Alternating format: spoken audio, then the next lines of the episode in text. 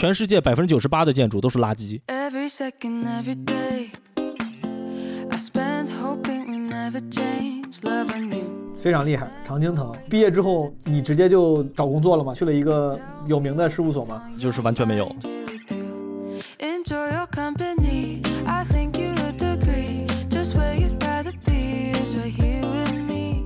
大部分的工作是盖赌场，就是我当时就崩溃了，就是太痛苦了。到工地以后，往桌上一坐，我就崩溃了。工头是阿尔巴尼亚人，施工方的老板是印度人，还有一个美国南部的人，每个人的口音我都听不懂。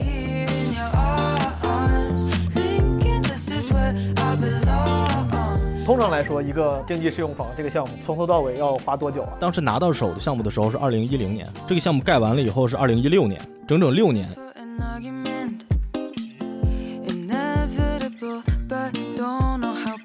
然有楼只隔五公分，这是符合规定的吗？Hoping we won't be a thing of the past. 作为一个优秀的建筑设计师，最必要的几个能力是什么？胆子大，敢转行，先转 IT 吧。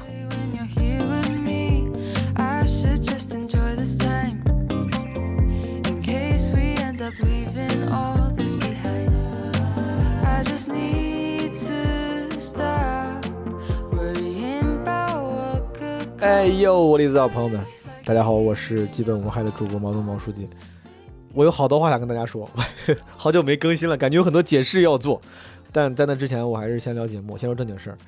本来基本无害就好久没更新了，然后这期节目呢，也是一个时间胶囊啊。这个是基本无害，已经很久没有用这个词了。我记得应该最久的时间胶囊是跟盖柴录的一期，录完之后一年多才发，几乎毁掉了我跟盖柴的友情。这期节目也是一个时间胶囊。这期节目呢，是我跟啥播客的主播啥啥，也是基本无害第一季五分钟播客计划的优胜者、最有价值奖的获得者。啥啥老师在去年七月份录的，到现在已经三月了，大半年了。先跟大家介绍一下这期节目。啥啥在参加完基本无害的五分钟播客计划，展示了自己非常优秀的播客制作能力之后呢，当时我们还有一个回访，也聊了一下。我在回访里面了解到，他是一个常驻美国的啊建筑设计师。诶，我就觉得这个职业也挺有意思。而且莎莎本身也是一个很优秀的浙大毕业，然后研究生在宾大读的这么一个高材生啊，他自己的这个奋斗之旅，我也其实觉得挺有意思的。当代社会普通的优秀青年的侧写吧，这是这期节目。然后这个剩下就是我瞎逼逼了。那些对我不了解或者对主播片头无关的瞎逼逼没兴趣的朋友，可以直接跳过这一段。就首先很久没更，大家抱歉啊。就是我之前发现出去旅游的时候效率很高嘛，当时有一段时间我在海南，当时连更了三期。但海南之后，我不是就春节去美国了嘛？因为太贵了，就争分夺秒的去去旅游，没有时间更新。回来之后，因为工作的原因，感觉很多事儿。回来之后工作，然后搬家，然后前段时间骑电动车，感觉我过早的去掉了那个电动车小被子，没想到北京当时暖和了一周之后又反冷了，就冻感冒了。我到感冒了，到现在都感觉没好透。呃，前两天骑车又把脚撞了，就反正总是各种各样的事儿。当然，这可能都是我的托词，但总而言之就是 many things going on。就在播客更新这个事情上耽误了，跟大家道歉。呃，但是我前两天重整旗鼓，调整了状态，在之后相当长的一段时间里面，一定都会周更的，会回复最规律、最正常的样子，希望大家谅解。我想的是，如果我以后没有按时周更的话，我希望大家监督我，我愿意被惩罚，我就学首歌。就是我觉得，如果以后我只要但凡晚一周没有周更，大家可以监督我，就是这就可以点歌，我就把这首歌一定要学会，在播客里面给你们展示我的学习成果。然后第三个就是我做小红书了，我其实本身不是一个特别热爱社交媒体、自媒体的人。多年前我还在上海的时候，三三五年前的时候，小红书早就有的时候，大家都玩，我都不咋玩。我玩社交媒体就是比较滞后，我也没有那么有兴趣去暴露自己的生活。但我现在这个玩，我就逼着自己，因为你知道，就是基本无害的这个播客名字起源于那个 Douglas Adams 那个书嘛，《银河系漫游指南》。Douglas Adams 他之前说过一个叫“科技三定律”，你们听过吗？任何在我出生时已有的科技，都是稀松平常的世界本来秩序的一部分。任何在我十五到三十五岁之间诞生的科技，都是将会改变世界的革命性的产物。任何在我三十五岁之后诞生的科技，都是违反自然规律，要遭天谴的。这段话描述了就是很多人的那种心态。年纪大了之后，你对很多科技创新，你对很多新东西，你会本能的抵触。你说这没啥，这这算什么？然后我就特别害怕，我对类似于小红书这样，大家现在很多人在用的自媒体，我其实就觉得，哎，这有啥？这没啥可玩。我之前真的这种心态，但是我特别害怕，我是掉入了这种道格拉斯道爷的科技三定律，我怕是自己衰老的表现，所以说我逼着自己一定要去玩一玩。我也希望能用这种渠道逼自己视频输出一下。呃，总而言之，朋友们，如果你感兴趣的话，可以去关注一下我的小红书，名字就叫午夜骑手毛东。然后在上面我已经更了一些了，这还是比较独家的，就就，没有在其他社交媒体上发布的东西，帮我冷启动一下，好不好？呃，剩下没啥可说的了。最近天气转暖了，然后新年告别了三年的特殊时期，感觉大家状态都越来越好了，然后消费也相对比较释放了。什么南锣呀、后海这种地方，经常都感觉跟过年一样，就人超多。我看着还挺热闹，心里挺舒服的。天气暖和起来了，大家就多玩多开心，好不好？有什么关于基本无害，或者是小红书的什么创作建议，大家跟我提一提。就这么说，让我们来听一听我跟傻傻老师的关于他在美国当建筑设计师的对谈。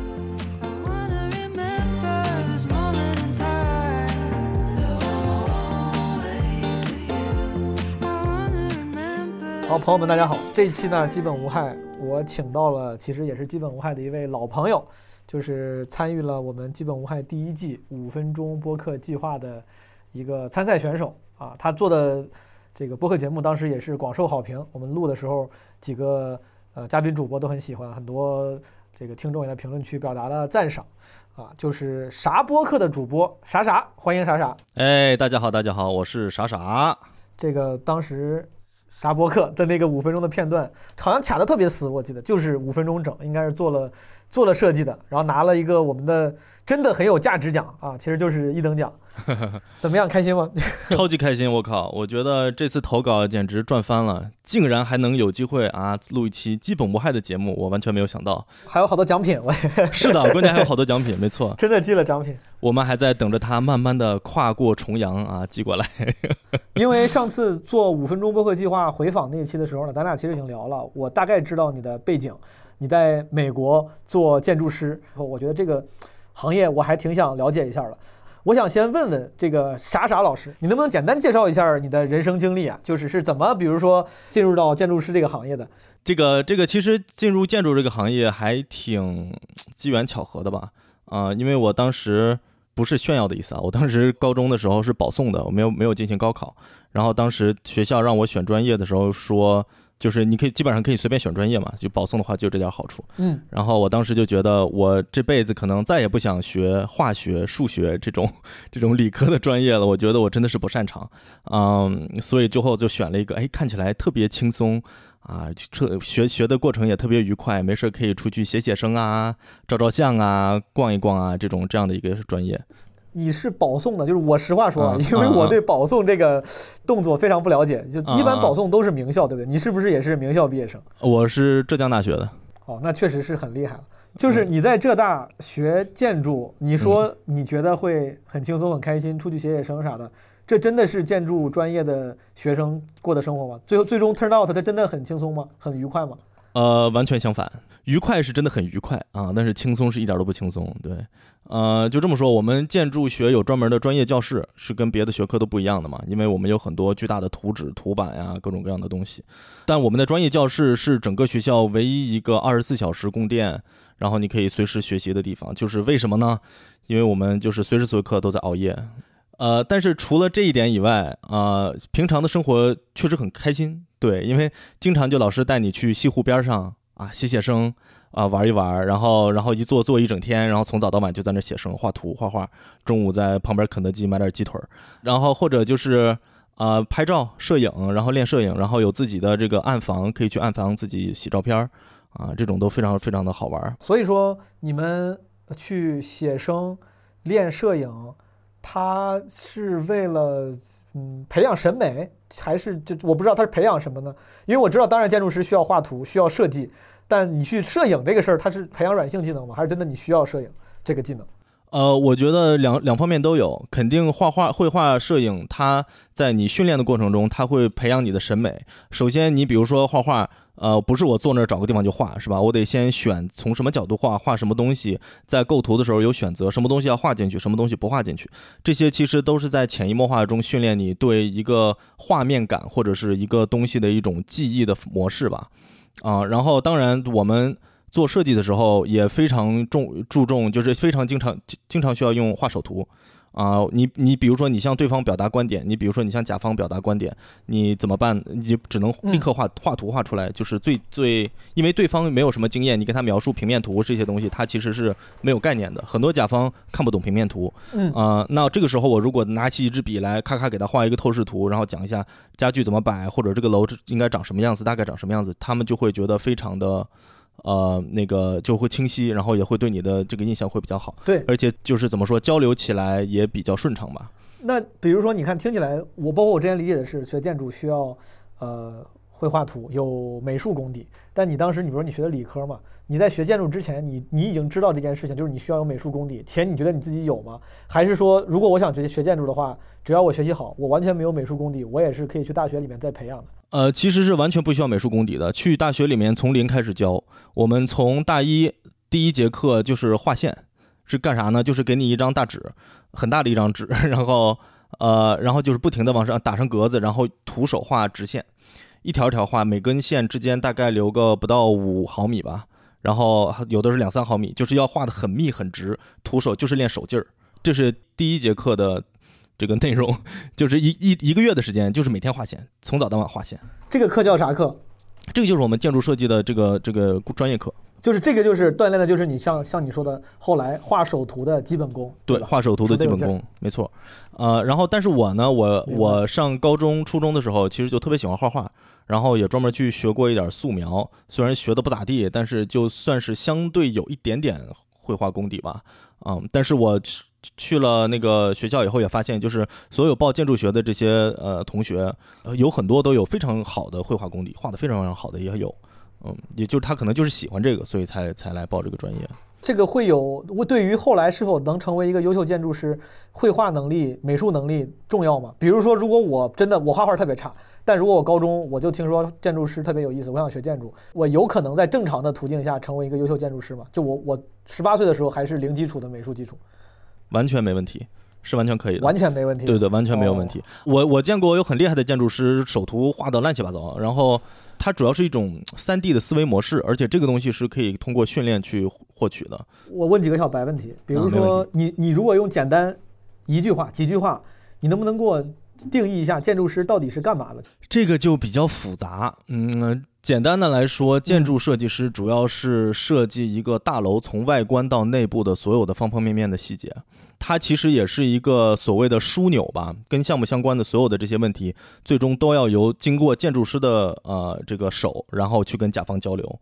啊，就是说施工队跟甲方或者是这些建造方是跟甲方不可以有直接交流的。所有所有的采暖通风的这些呃工程师，然后还有这些施工方，都是要通过建筑师来跟甲方交流。所以建筑师就需要对所有的方方面面都要有一定的了解。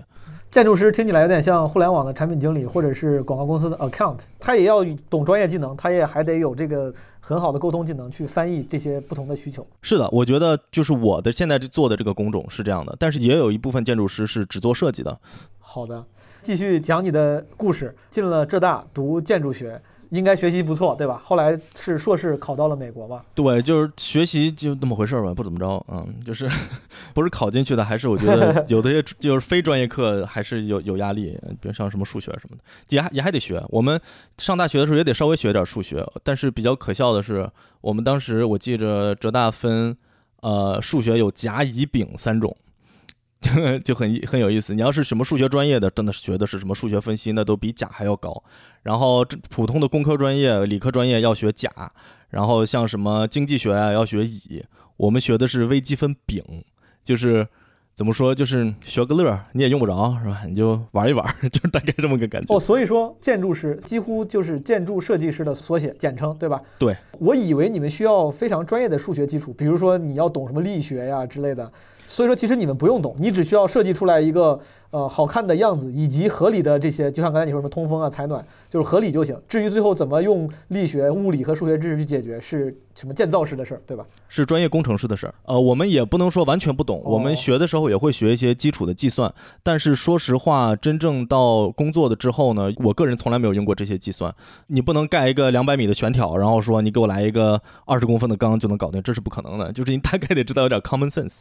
啊、除了这个以外，其实不太需要真真正 hands on 的计算。你刚才这个解释又又让我想跟你想要问你一个概念，就是你看你刚才说那是工程师的事儿，不是建那建造师是啥呢？就是建筑师、建造师、工程师，这是我听过的几个词儿，他们区别是啥呢？就是工程师是跟建筑师是一大概是一个团队的啊、比如说做一个项目的时候，我要跟甲方签签这个协议，就是工程像什么采暖工程师、结构工程师、水电工程师这些工程师都是由我建筑设计事事务所来雇佣的，相当于他们是我的就是下属的这个部门。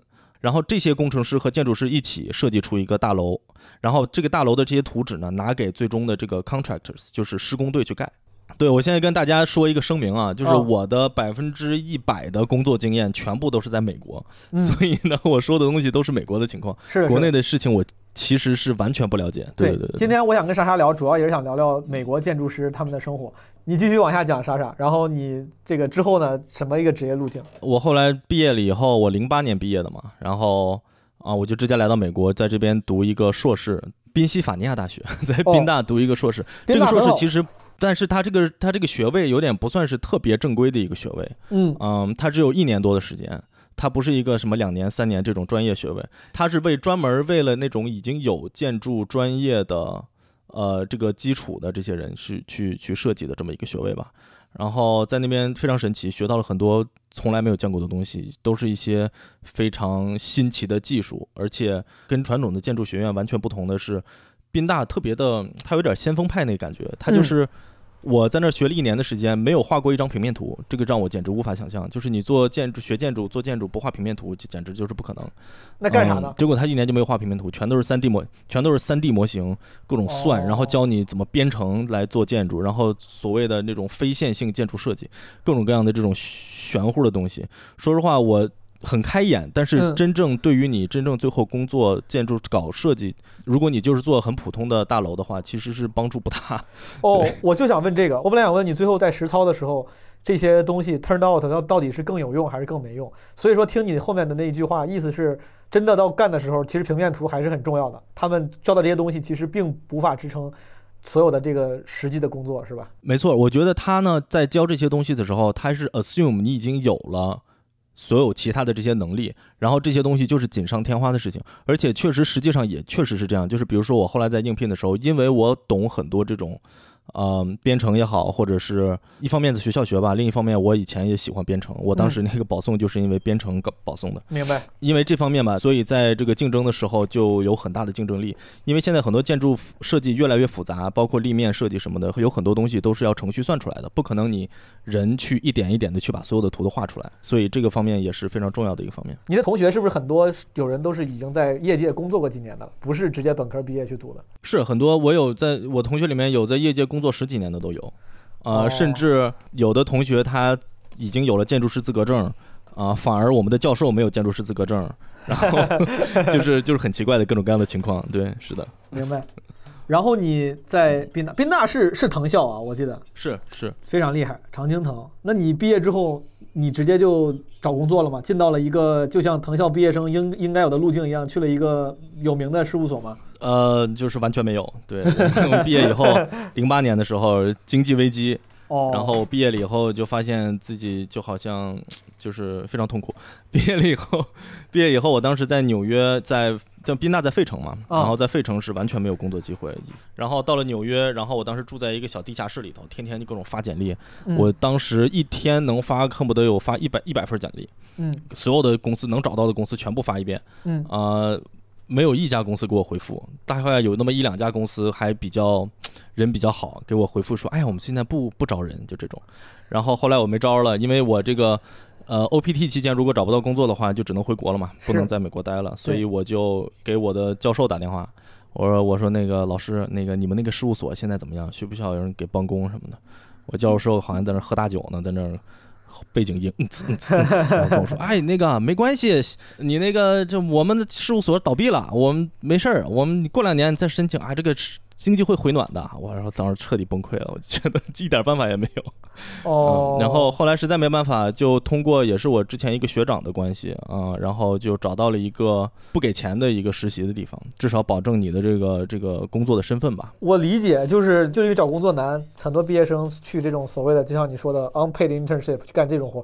但你是宾大的毕业生哎，你是藤校毕业生，然后这个这样都不行吗？拿着一个硕士学位找工作都这么难吗？建筑这个行业就是你一旦经济危机，第一个受打击的就是我们，因为它是最耗钱的一个行业。嗯，嗯，我当时不要说我，就哈佛毕业的毕业生跟我一起在那 unpaid intern，就是在那儿一块擦桌子、刷墙，就干这些破事儿。就是我当时去做那个不给钱的实习生的工作，那个公司是一个挺有名的公司，嗯，然后那个公司之前零八年之前有一百多个人，然后在迪拜有好多大项目，一百多层的高层的那种特别特特别大的项目。厉害，然后等我去那个公司打工的时候呢，原来一百多个人，当时就只有五六个员工，就是正式员工，哦，裁掉百分之九十。然后整个办公室，他们当时专门因为有很多人嘛，专门买了一个楼，然后整个公整个那个楼就是他们公司。嗯，结果去了以后，那个楼一共有三层，然后就一个人也没有，顶上两层就是空空如也，就跟那个拿布盖起来似的。然后哦只有底下一层有一些有一些员工在那工工作，两三三五台电脑，就大概这么个状态，非常非常夸张。然后我们大概十几个呃，就是 unpaid intern 吧，嗯，然后每天也没有活儿干，就是在那儿闲逛，基本上就是这么个状态。就我听出来了，肯定是活儿没那么多，然后也不是很理想的工作状态，但能学到东西吗？啊，完全学不到，就是在那个地方那 那两三个月，我觉得是我人生就是就是我人生中最浪费人生的那么一段时间。呃，我跟你说一下我那时候都干啥，啊，你说，就是呃擦擦灰儿、扫扫地，然后整理档案馆。整理档案馆就是看看他以前这十几年，他们从九几年到现在嗯的所有的这些图纸分门别类，然后给它嗯装起来。嗯，然后大概看了看他们几十年前的图纸，反正觉得画的挺烂的。然后 然后说，哎呀，你们这些公司啊，早年间也不行嘛？你这一说，这跟我想的不一样。我本来以为有点，你有点像，比如说能够这个参与到藏经阁的我是是这个维维护当中去，然后你能完全没有看一些东西，原来都没用啊。好吧，你继续，你继续。因为因为为什么？就像你现在看《Toy Story 一》的时候，你就觉得这哦特效啥玩意儿，这乱七八糟的，就跟个哦就是太假了。当时也是，就是你当电脑刚刚开始的时候，九十年代的时候，电脑的三 D 的这个功能非常非常的差，然后你画出来的图基本上就是非常非常丑陋，而且能做的事情也很有限。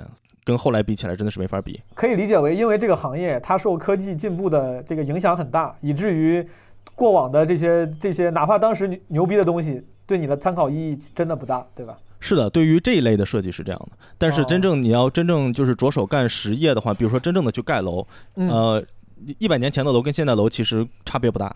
你真正的底层的这些细节的东西，还是很有很多东西好学的。但是当时那个公司，它因为就是完全做的就是这个方向的设计，嗯所以你在看之前的就觉得完全不行明白。啊。然后除了这个整理整理档案馆以外，我们还给人家刷墙。嗯，我我也不知道为什么，他们反正就买了一大堆油漆，说你们把这墙刷一刷吧，这实在没事干嘛。然后大家就刷墙，把三层楼的楼梯刷一遍，然后办公室的墙。哦，对就是那个楼，嗯，办公办公大楼里面的墙，然后给人家冬天了还要出去扫雪，因为他们自己买的楼嘛，嗯啊、扫雪撒盐，然后还要送快递，就有点像，就他妈有点像那个，哎呦，怎么说脏话？不好意思，那个就是有点像早年间那种，早年间那个铁匠铁匠铺作坊，哦你知道吗？找的小徒弟来了以后，先给先给，对，就找学徒，先给你师傅呃打三打三年工。那个扫地扫三年，然后才教你正儿八经东西，就这你。这你这在美国去建筑建筑师实习，有一种进了德云社的感觉。没错，就是这种感觉。然后连电脑里连软件都不给你装，你想干啥都不行，就是哦能唯一能装的软件就是 Chrome，你就上上网就干干这，哦，嗯，超级痛苦。所以所有的实习生都在嗯做做这些事情，所以你就想象平常这些实习生二二十来个实习生干啥呀？就聊天儿，整天就唠嗑嗯唠，从早唠到晚，然后中午出去吃饭吃俩小时，就搁那儿使劲唠。然后关键我还特别痛苦，你又不给钱，中午还老出去吃饭，嗯我没有钱，那个很贵的，一个汉堡十几块钱，我崩溃了。那个那个那个时候真是非常痛苦。嗯，那你那时候生活费怎么办？你怎么来的？你那是靠积蓄吗？没有完全没有积蓄，就靠家里。幸好时间不算太长，两三个月的时间吧，就就还能坚持。啊、我记得当时特别有意思的一个、一个事情是，就是我们当时那个将近二十个实习生里面，大概有六七个都是韩国学生。一块儿聊聊天的时候，经常就就开始他们之间就开始吵起来。我记得有一次，那个一帮男男的韩国学生 就指责韩国女生说说你们。你们你你们女生韩国女生最喜欢在 Starbucks，你们最喜欢 Starbucks，在韩国你们就天天那什么，天天的 Starbucks 觉得什么什么高高端什么什么的，然后女生就跟他们辩论说滚吧怎么怎么样，而且特别特别崩溃的是他们还要拿英语讲，还要让我们都听懂，然后啊就觉得这个这个地方好像是他是很认 很很认真的辩论吗？很认真的对，很很很认真的三就是三大概三对三吧，还是三对四，啊一边男生一边女生就吵起来了，所有其他的学生就看着他们，哇，就觉得好神奇，然后就很有意思。当时反正你就可以想象有多闲，就是就是每天就是没有事儿就就聊天儿，嗯，所以当时所以当时特别痛苦，因为。呃，你在这种公司，你是不可能成为他们的正式 on pay 的这种员工的，不可能拿到那个叫什么，就是工作签证嘛。而且我当时嗯工作签证已经就是我 OPT 马上就要结束了，就是没有几个月时间让我浪费了，所以我就赶紧呃想办法去去别的地方投投简历。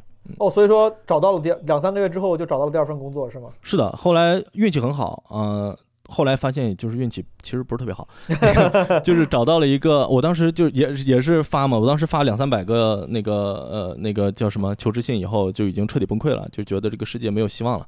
结果突然收到一封，直接就是那个公司的老板直接给我发一个，说我现在在迪拜怎么怎么样，那个你下周二要不要来面试？我靠，我当时激动死了，然后连连夜那个那个从那个费城，跑到纽约找了个地方住，然后去去跑到他那儿去面试，哦，就很神奇。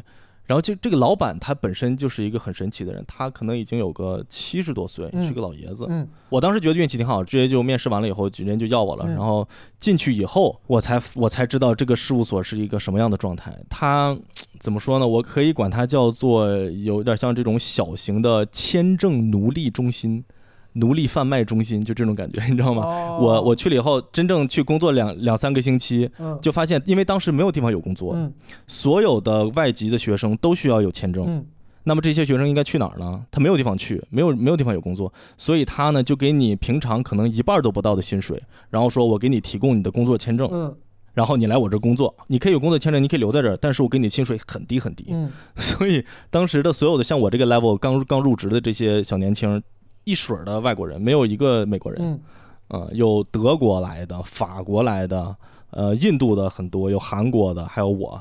然后就是整个办公室里面五五颜六色的，我大概能明白，就这种这种老板也属于是像是这个非常 street smart，可能那一类的很很很会混社会的人，然后他对精准的发现了就是国际学生的这种需求，然后他就压榨你们，然后用这些廉价的劳动力来撑起自己的 business，对吧？是的，完全就是这样的，完全就是这样的。明白。我当时还看着有那么一两个美国美国的呃小朋友，然后过来干了一个月就走了，因为就没有几乎没有钱，就很少很少的钱。明白。呃，我记得当时我我不不怕透露，我一个月可能就一千五百美金啊、我们当时说那个楼下卖汉堡的小哥推个车都比我们赚得多。当时这个就这个事务所，老板听起来很不靠谱，然后这个东西听起来特别像一个血汗工厂，但它是一个过得去的建筑事务所吗？它的业务做得怎么样？他还是一个挺好的事务所，actually，哦，很很神奇。这个老板他还是在业界还很有名，哦号称是建筑大师文丘里的亲授徒弟，这种感觉。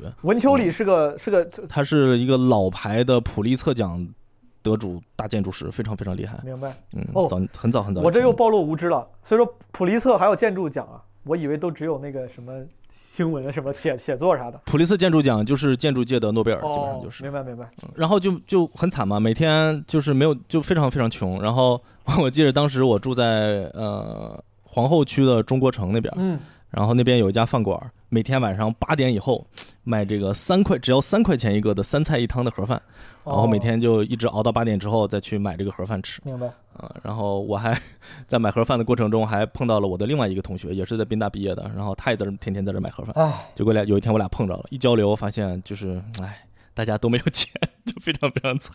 我插一句问问，这个同学现在过得如何现在好久没联系了，他现在在国内。？The last time you checked，他的生活有转机吗？还是说最后一次你知道他的信息就是你俩这次见面，没有，他后来回国以后就不太联系了，但是他回国之前就没有什么转机，没有什么转机？他也是因为长时间没有转机，就实在忍受不了了，就就回国了。对，是的。明白，挺感慨。好，你继继续讲。呃，我记得当时还有就是非常运气不好，得了流感那个时候，然后发烧发烧了两个星期，将近四十度，一直降不下来，然后去医院急诊室去了两回，嗯。然后就把钱全都花光了。当时就我记着卡里剩下不到一百块钱，嗯。然后我当当时还问，就是我当时已经跟我现在的夫人啊，我管嗯。叫科学家，我当时还跟科学家借钱才能持续在这边的这边的生活。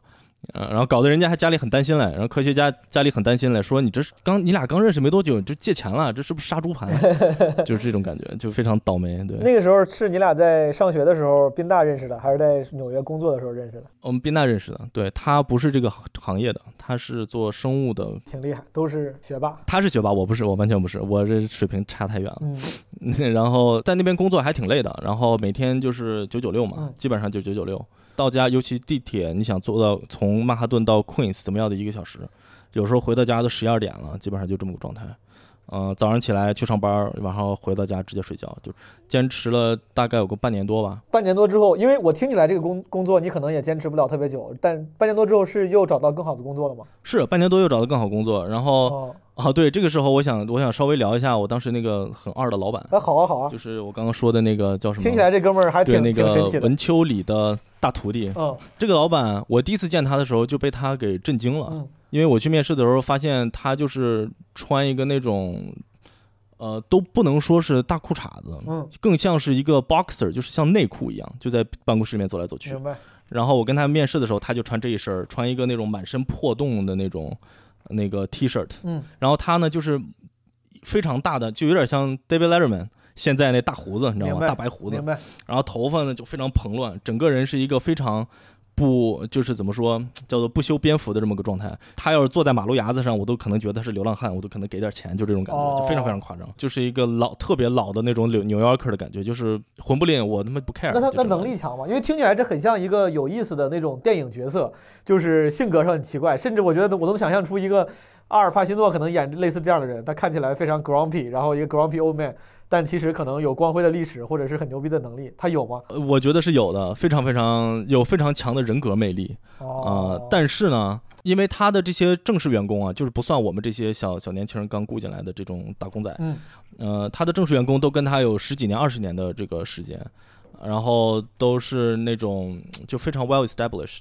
嗯对了，这个地方要插一句，就是说当时我去工作的时候，他正好罹患癌症，嗯刚确诊了大概有个半年多的时间，明白就导致他的脾气啊什么的都非常的暴躁。明白，以前据说比现在好一点，但是那个时候就非常非常暴躁，整天就在突然间就会在办公室里面大叫骂人，就是这种感觉。哦因为我能感觉到他就是身体痛苦，嗯就是简单的身体痛苦。嗯嗯，经常就是比如说在办公室正工作呢，突然大家都很安静，突然他就开始整 fuck，嗯，然后就这种 shit，就这种就大喊，然后大家就很紧张，不知道怎么回事，但其实他就是疼。有一次严重到什么程度，就是突然大叫了以后，然后我们回头看他就没了，这人就不见了。嗯然后再赶紧跑过去，发现他已经躺在桌子底下，就整个晕过去了。然后我们赶紧叫救护车，然后过来把他送走。啊、结果这哥们儿第二天就拄了个拐，又回来上班了。你就说这种工作狂，嗯，这个是我觉得就是完全我不可以想象的，就是非常非常变态的工作狂。但是，你有任何直接的这个接触能够判断他的专业能力吗？说实话，他的之前的那些作品嗯有很多是呃很奇怪的，哦，是有一点不是特别符合现代普遍审美的东西。比如说呢？呃，你有可能你可以管它叫丑，你有可能管它叫丑，就是一个很简单的房子，然后他用砖头的不同的砖头的颜色来做出一些很奇怪的一些一些拼图什么的，就是大概是这种东西。印象很深刻的有一次，他跟甲方开完会以后跟我们说要把一些，当时我们给 Barnes Noble 做办公室设计，嗯呃，然后跟甲方开了半天会，回来以后说我们要把这个厨房的这些柜子呀都给它涂成红色和绿色，怎么怎么样，说了半天。嗯然后我们那个他的那个 associates 就是底下的这些人就跟我们说，你们整两套方案啊嗯，就正常的方案，咱们好好做一个好看的方案。然后他要这红色绿色方案的，你给他放在整个这个的最后一章啊，咱们尽量不要翻到它，咱们就结束这个，就不要给了，你也给他做一个，你让他看到你做了。嗯，但是呢，你给甲方看的时候，尽量不要让他看到这个，你知道吗？就是看来哄老头开心这种感觉。还是很还是很有艺术的。这看来一看就是跟这个大老哥很很多年的合作伙伴了，知道怎么哄他。是的，是的，是的，知道怎么哄他。但是你也能感受到，就是说他其实到了那个年龄，他也不怎么参与设计，偶尔参与的时候，其实是有一点儿 out of touch。哦，而且你看他嗯壮年时候的设计，其实也不是能够特别理解，对吧？就像你说，可能还是有点特特别。对对对，这个我觉得主要是这个年代的问题，因为那个哦年代的设计和现在是感觉是完全不一样的。这老头真的很猛，我记得还有一次我在那边画图的时候，就听见后面就吵起来了。他跟当时的一个他的手下是一个女老板，然后哦两个人就吵起来了，他就把这个女老板给骂哭了。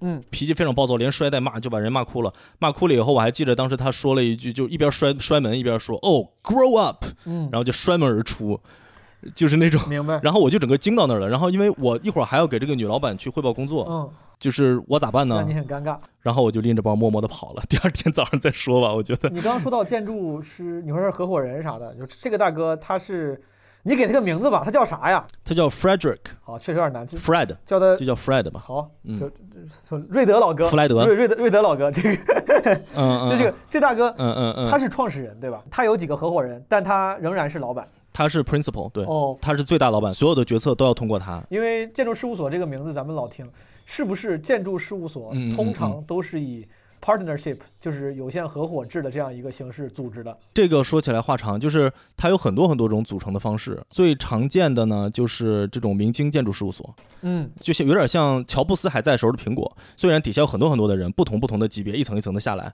所有的这些决策你必须给他看，他同意了以后才可以。这个形式是主流吗？还是说还有一些别的组织形式？有很多种其他的组织形式，它现在越来越变得不主流了，因为现在的这个建筑设计的项目的规模，嗯，它不太允许一个人必须做所有决定的这种形式在存在了。哦，有的时候是有灵魂人物，有的时候甚至没有灵魂人物。你比如说，我们现在说某些大公司设计了一个建筑，你甚至不知道这个建筑具体是谁设计的。哦，对，然后在这个公司内部呢，它基本上有两种组成方式，一种是所谓的 studio，、嗯就是四五个人从头到尾干一个项目；嗯。还有一种组成方式呢，叫 department，嗯。呃，像流水线一样。哦，我这这个这个部门就做设计，设计完了以后扔给下一个部门画施工图，再扔给下一个部门搞其他的东西。好，这也是我中插的一些问题。继续，咱们顺着你的经历往下讲。你在这个公司，在这个老头的 Frederick 的管理下，后来怎么样了？后来我就跑了嘛，那个嗯一个是就是给钱给太少了，然后工作时间也太长。哦，后来我当时在学校里认识的一个跟我一个组做做设计的一个一个哥们儿，相当于就是同学吧。明白。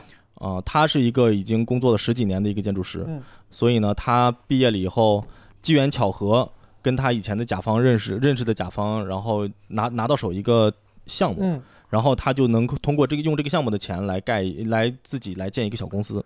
所以呢，当时就找我说他一个人干不了，因为当时跟我在学校的时候合作非常愉快，嗯啊，说我愿不愿意加入他？啊，我说那你这个就叫我一个吗？你这这公司就除了你就是我吗？然后你这待遇怎么解决？嗯他说没问题，肯定比你现在强。你现在这个破玩破地方，你啥时候不给你钱了？你不是也得在这儿待着吗？所以你我在这边肯定能保证你就是不能说吃香的喝辣的，但是正常工资肯定是能有的明白。啊。然后呢，我就说那行，那我就去了。然后我记着当时还跟那个老板跟之前那个 Fred。呃，辞职的时候，我还跟他说，我得我有事儿跟你说，啊他把我专门拉到一个那种那种楼道里，你知道吗？因为他们公司特别开场，没有说悄悄话的地方，把我拉楼道里，然后我就跟他说我要辞职，然后他说啊，你辞职吗？那你的这个身份不要了吗？你这个工作签证的身份不要了吗？我说那边也给我办，然后他就非常生气，就他就非常生气。对，非常生气，就是非常生气，然后后面就不跟我说话了，他就觉得我好像就是背叛了他。也不说背叛了他，但至少就是他少对他他少了一个这种给很少钱打工的一个这么个人，还得再找一个。这这真的是人老了 嗯就跟小孩儿一样，还挺情绪化的。我大概待了个半年吧，半年多一点儿，嗯，然后也是贴着根儿，紧贴着根儿把签工作签证办下来，然后就基本上就走了。你在这个公司，呃，虽然它很压榨，但听起来也是个正经公司。你在这儿待了半年，有学到东西吗？其实学到很多东西，在这半年学到的东西，当然比刷墙那哦那三个月强太多了，哦，因为我在美国从来没有工作过嘛。嗯首先最基本的，这边用英尺英寸，嗯国内用的是米和和厘米、毫米，嗯。这个是一个非常非常夸张的一个转变，就是你你不经过训练，其实是非常痛苦的。比如就比如说，国内我们用的比例尺，嗯。你画图用的比例尺可能是一比一百、嗯。一比二百、一比一千这种，嗯。你在美国这边是一个英尺比十六分之一寸，嗯，你知道吗？就是这种非常非常别扭的，你算起来可能是是一比二百五十六这种非常非常别扭的这种乱七八糟的东西，所以你这个东西适应就要适应很长时间。当时我刚开始工作的时候，甚至不会算这个啊、哦，包括你一张图纸，你这个东西比例尺弄对了以后，你的字体的大小要跟着比例尺来变化，哦，所以当时完全不会弄这个，呃，这个就花了很长时间去学啊、这都是最基本的。然后包括你最基本的一些。呃，建筑的一些基本知基基本知识，美国怎么盖房子，美国的墙是怎么回事，砖墙外头有什么，嗯然后怎么做保温隔热，这些东西都是在那儿相当相当于是，呃，启蒙了一下。因为当时认识一个公司里有一个台湾的老大哥，对我还挺照顾的，我俩经常一块儿出去吃饭，然后就给我讲了很多这方面的东西，所以在那儿其实还是学到了很多东西。所以这个嗯工作其实，呃，某种意义上他就把你领进门了，然后也是通过对于美国这个建筑业界的习惯，就首首先这个习惯当然已经非常非常重要了，就是这些习惯让你呃适应了这个行业。就除了这个习惯啊，你在工作中你有做比如说比较实操的或者核心的工作吗？哦、非常实操的工作，就是直接开始做设计了，做模型。然后当时我记着做一个大使馆的一个设计，哦，当时是海地闹地震还是怎么着，嗯嗯就有很多这种需要立刻建起来的这种避难所吧。嗯所以当时其实是，呃，真正上手做了好多呃设计也好和一些就是施工方面的一些东西。你看啊，他当时嗯，听你说的就是他有点有点那个所谓血汗工厂啊，压榨国际学生为了签证这个意思。然后听起来你当时进这个公司的时候，对，相对来说也容易一些，因为工资也低。但是你看你后来干这些活儿，呃，听起来你也干得挺好，实操的挺好。他招的每一个为了签证拿着低薪水待下来的人都有你这样的能力吗？就干这些活儿，对于一个应届毕业生来说是一个正常的工作，还是说其实他也他也得赌，他招十个人，可能只有两个人能胜任？你当这个市场上只有十个工作机会的时候，嗯，那么你就会雇到十个这个市场上最顶尖的人。明白。如果这个市场上有一百个人在排队，嗯你只有这十个工作机会，他就是会雇到最好的人。为什么？因为我们在申请的时候，你也有作品集要跟你聊，要看你的经验，所有的这些他都要看嘛。是。所以他雇到的人个顶个都是很厉害的，就是因为那个年代。明白，所以说他其实并不是因为就是找这些什么愿意接受低薪的人，他就遇到了这种低质量的员工，其实不会的，他反而他是个买方市场，对吧？搞到了很多高质量的员工。没错没错，就因为他给你办签证，就这么点事儿。哦而且特别夸张的是，他办签证你你自己掏钱，你一般公司办签证，人家法律规定必须是公司掏钱。嗯是是，他给我们办签证，我们都自己掏钱。很多小公司是这样，所以说现在这个听起来好像还挺厉害的，还挺正经的这个公司，现在活得怎么样？一四年的时候，这老板就没了，过世了。当时我在新公司还看到，就是建筑专业的这种杂志上面还有他的那个呃叫什么副文呢、obituary 啊啊，啊、还挺震惊的当时。然后他没了以后，这公司就解散了，因为他是公司的 owner 嘛。这他的这些合伙人也没有想要自己再组一个，就各奔东西。就是首先这个工作室，我觉得应该算是个比较有代表性，他还不错，他也不是个非常野鸡的工作室。这样一个事务所，这个 Fragic 大哥还有他的合伙人，他们算是 wealthy 的程度吗？他们能靠这样一个 size、这样一个程度的事务所变成富人吗？我觉得 Fred 可能有一点根据他这个项目的规模什么的，哦但是当年我在他那儿的时候，他的项目规模也没有很大，因为呃到处都没有活嘛，我们干的活也大部分都是拿去争取这个项目的前期工作，而没有真正拿到这个项目。像一些什么哦 Office 设计这些实打实的项目，呃应该能拿到不少钱，但是他也不会说是那种特别有钱的。但。合伙人呢就完全不行吧，合伙人也是应该也是拿着很低的工资，不完全不会是那种特别有钱的人。明白。你当时等于说你参与了很多工作是 pitch，是 pitch 阶段，他最后不不一定竞标成功了，对吧？对，我觉得十个项目里面有六七个都是这种这个阶段的，大概有两三个真正给钱的。这样的话，你至少能支撑一个建筑公司就是这样的，就是你有很少的能够拿钱的项目来支撑大量的就是想要拿到钱的这些免费工作，基本上都是这种。所以说，这么一个听起来还挺厉害的事务所，一个人，我以为啊，你要是自己是个挺厉害的人，你在曼哈顿能有一个办公室，然后你还有不少员工，你做建筑事务所，你应该他妈活得还挺好。但我听起来就顶多老板可能还稍微好点儿，这是常态吗？呃，我觉得是常态吧，包括很大公司的这种管理层的这种人，如果你不是那种顶级的管理层，收入也都比较普通。明白。就比如说我我的话，现在十几年的工作经历、工作经验，能够到相对比较管理层的位置，嗯，但是你拿的钱可能还不如一个刚毕业的这种 tech IT 小伙儿，人家哦直接入职十好几万，我们拿不到。对，这个是常态啊，这个就是建筑这个行业、建筑师这个行业的常态。这个就是建筑业这个悲伤的事现实。我 经常想到这个，都在被窝里哭。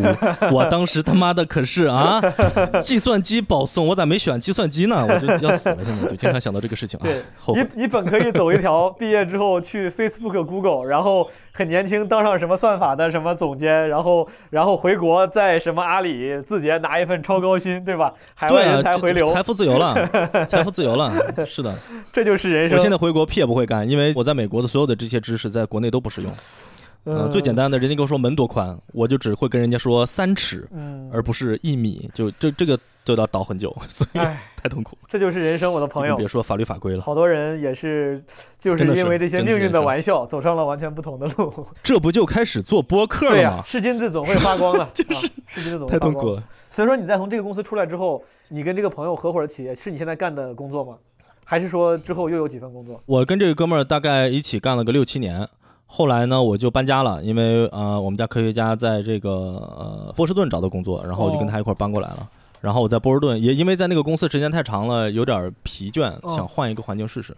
后来就搬到了一个两百多人的大一点的美国这边的公司，就是美国本土公司，只做自己本土项目的这么一个公司。明白。然后后来干到疫情，干了个三年三四年，哦然后疫情开始了，这公司开始大量裁员，嗯，把我们波士顿公司的这个头儿全部裁掉了。我虽然没有被裁，但是我觉得待在这公司就嗯没有前景。然后我就又给我之前那哥们儿打电话，就现在现在我又回到之前在纽约的公司，只不过我人在波士顿，常年的呃 work from home，、哦就是在家工办公。所以说你等于说是在 Frederick 之后就有了一个算是创业项目，从创业项目嗯出来又上了几年班儿，然后现在又回到这个创业项目了，对吧？是的，是的，哦，但说是创业项目，但我猜你毕毕竟已经这么久了，应该也是一个比较成熟的小公司了，对吧？其实也并没有，它只不过就是、呃到现在就这个现金流都 都不保不没法没法保证，就是饥一顿饱一顿。比如说我现在现在周五白天没活没活干，就是因为就是现在最近美国这个经济又下滑是吧？没有没有什么活儿，嗯所以呃我现在一个星期上四天班儿啊，然后拿百分之八十的薪水这样。所以说，那你这个从 Frederick 这公司出来的时候，哦，你说他一四年离世，公司解散，其实那个时候你应该已经跟你这个朋友创业了几年了，对吧？对我我俩已经干了个两三年了，在美国，两个中国人，对吧？国际学生拿着还不是中国人。那哥们儿是一个印度人，但哦，是他不是美国人哦，，不好意思，他是美国人，他是就是从小在美国长大的，但是他是印度裔。哦，明白明白明白，怪不得、嗯哦，我刚才我还想，我我不知道我为啥先入为主，你说同学，我想的是个中国人，我想还怎么嗯创业呀？啊，所以说他美国人，他这个身份问题就不存在问题，他可以做一个公司。是的，那就在美国，一个两个人的这样一个小 office，你们接起来活，做起来工作顺畅吗？有啥问题吗？呃，我觉得反而效率超高，但是接活儿的部分当然是要看我这老板的这个，对我还是管他叫老板，因为我们现在还毕竟不是合伙人的这个 关系，呃，可能在不久的将来会变成合伙人，但是他还是老板。就是我这老板的这个，当年他这十年的工作经验给他打下了很很深厚的这种人脉的基础，他是一个特别会嗯跟人家。呃，去联系联络的这么一个人，所以我觉得还挺厉害的。然后他竟然一己之力就一个人，因为他公司在招我之前就他自己，他拿到项目的时候就他自己一个人，他竟然能够接到一个规模相当不错的，在在零八年、零九年的时候能够接到这样规模相当不错的项目，我觉得就是一个小小的奇迹。然后到后来，他又连续到一零年的时候，又连续接了一个更大一点的十层，大概大概就是三十米乘三十米十层的这么一个楼吧。你们做的是住宅还是商业的地？我们做的特比较特殊啊、我们做的是所谓的哦呃经济适用房，就是政府出资建造的经济适用房，对，哦，你就们租金很低。他他等于说他也有一些特殊的特殊的资源，等于说拿到很多政府项目。对它的它的这个资源主要是跟政府相关的这些项目的开发商。你觉得跟美国政美国的这些政府机构跟他们做做服务，跟对商业客户有啥区别吗？区别太大了，就是一个项目，你跟政府做的话，可能要六年才能开始盖起来。你要是跟啊，说一个举举一个极端的例子啊，我当时在波士顿这个公司里面，它有很多项目是做赌场。赌场到什么程度？我这边画着图呢，对方说你这个图别改了，我们已经盖完了，你就照着我们盖的改吧。我一边画图，哦那边已经盖起来了。我还在那边想，我这地基是不是怎么改一下？他说地基已经交好了，你不能改了，就是就就到这么快，就是你赌场就是只要有钱想盖就盖，非常非常夸张。已经盖了三层了。你说但是他妈我没设计门啊，这怎么办呀？没错，就是这种 状况边说你不。用管了。我们凿不动，让让赌徒哦爬进来，就是这种感觉啊。但是在就是政府相关的项目，你就得经过层层的审批，经常一个楼，你就算非常正常的项目，你怎么也得有个半年的时间才能够通过审批这些。然后他可能回来以后跟你说，啊，你这儿不对，那要改，这然后又过去三个月，所以光审批的时间就就是非常非常的冗长。包括政府项目里面，政府也会出现各种各样的问题啊，比如说我们之前有一个项目。呃，就是管这个项目的政府官员因为贪污被抓了，就突然有一天 FBI 踹门进去哦把他拽走了，那我们这项目就搁置了，就无限期的搁置，就就这种情况也有也有 也有出现过这种情况。他就这这这一个人，这美国政府也太差了，这跟我们先进的社会主义制度比起来也，你走了一个人，这个部门不能把这个项目捡起来继续推进吧？你是的，这我们这项目就搁置了。干不下去了。对，然后你再交接什么的，再换什么，就要哦等很长很长的时间。哎，所以说你看啊，我其实咱们当然知道，咱们甚至国内也大家都有这个刻板印象，就是西方的这些呃很多政府部门效率比较低。很有些人会觉得他们虽然慢，对吧？但是这个呃更公平啊，呃更 clean，对吧？当然，你像我之前看那个那个美剧《火线》，讲巴尔的摩。那个政府，他也揭露了一些美国政府的黑暗面，然后包括里面有一部分也是讲的跟那个什么 housing zoning 相关的，就好像也有很多这种内幕背后交易。以你的接触，你觉得跟政府机关打交道的时候，虽然这个手续很繁琐，流程很长，整体你觉得它是干净的、呃方便的、快捷的、为民服务的，还是说有很多真的是让你也觉得灰色地带的一些东西？呃，灰色地带我还真没接触到，它一切东西都很在明面上，这是哦确实的，就是实打实的。呃，然后你有项目啊，他他就会帮给你办，但问题是什么呢？它效率之低是是在于，就是所有的政府机构都有这样的问题，就是呃 bureaucratic。呃，嗯我我举个两个比较极端的例子。有一次，我老板拿着图纸去政府那边去做审批，在纽约这边，你做审批有嗯很多时候是你建筑师亲自拿着图纸，你跟政府的一个平面审核员去坐在那儿聊四十五分钟到嗯一个小时的时间，他是有严格的时间限制的，就是 time slots，你就是跟他约，我说我两点半到三点这个时间跟你聊这个，然后你嗯就拿着图纸去跟他聊，呃，然后他就给你审批你的图纸，这样到什么程度？他我老板一坐下来，这个人就把他的那个就一个计时器就摁摁了一个计时器，整整四十五分钟。嗯，然后到结尾的时候，我老板一句话还没说完，那个计时器响，他转身就走了，就是 in the middle of a sentence，站起来就走了，他也也没有说一句不好意思，你时间到了，什么都没说，什么都没有，就是你正说着呢，他就站起来走了，计时器一响，站起来走了，就跟机器人一样。我老板当时受到了极大的震撼，这也太狠了。非常夸张。嗯，然但是如果没说完，那你就只好再 想办法再去约。下一次约不可能一个星期以后，可能一个月以后你就约不准，约不准了。我就拿你先拿这个项目，咱们聊一聊，就是你给、嗯呃政府做经济适用房，嗯，你都需要要跟这个政府打什么样的交道呢？比如说，呃，他们说要建设经济适用房，然后你老板不管吧，凭借什么资源和经验人脉拿到了这个项目，说我们给你做，政府说好，然后政府的第一个需求是你们先给我画个图，是这意思吗？他说你画个图过来让我看看 O 不 OK？他一般是这种情况，就是说政府呢，他会哦剖剖出来他们的项目，比如说这个叫做 RFP，叫做 Request for Proposals，有点像招标，对吧？嗯，然后他就是，比如说我这儿，我在这个这个街角这儿有一块地，我想盖个楼，大概盖盖大概盖多大？然后大家来、大家来投标，然后呢就会有跟政府经常合作的甲方，甲方就是开发商，嗯然后这些开发商呢就去就去投这个标。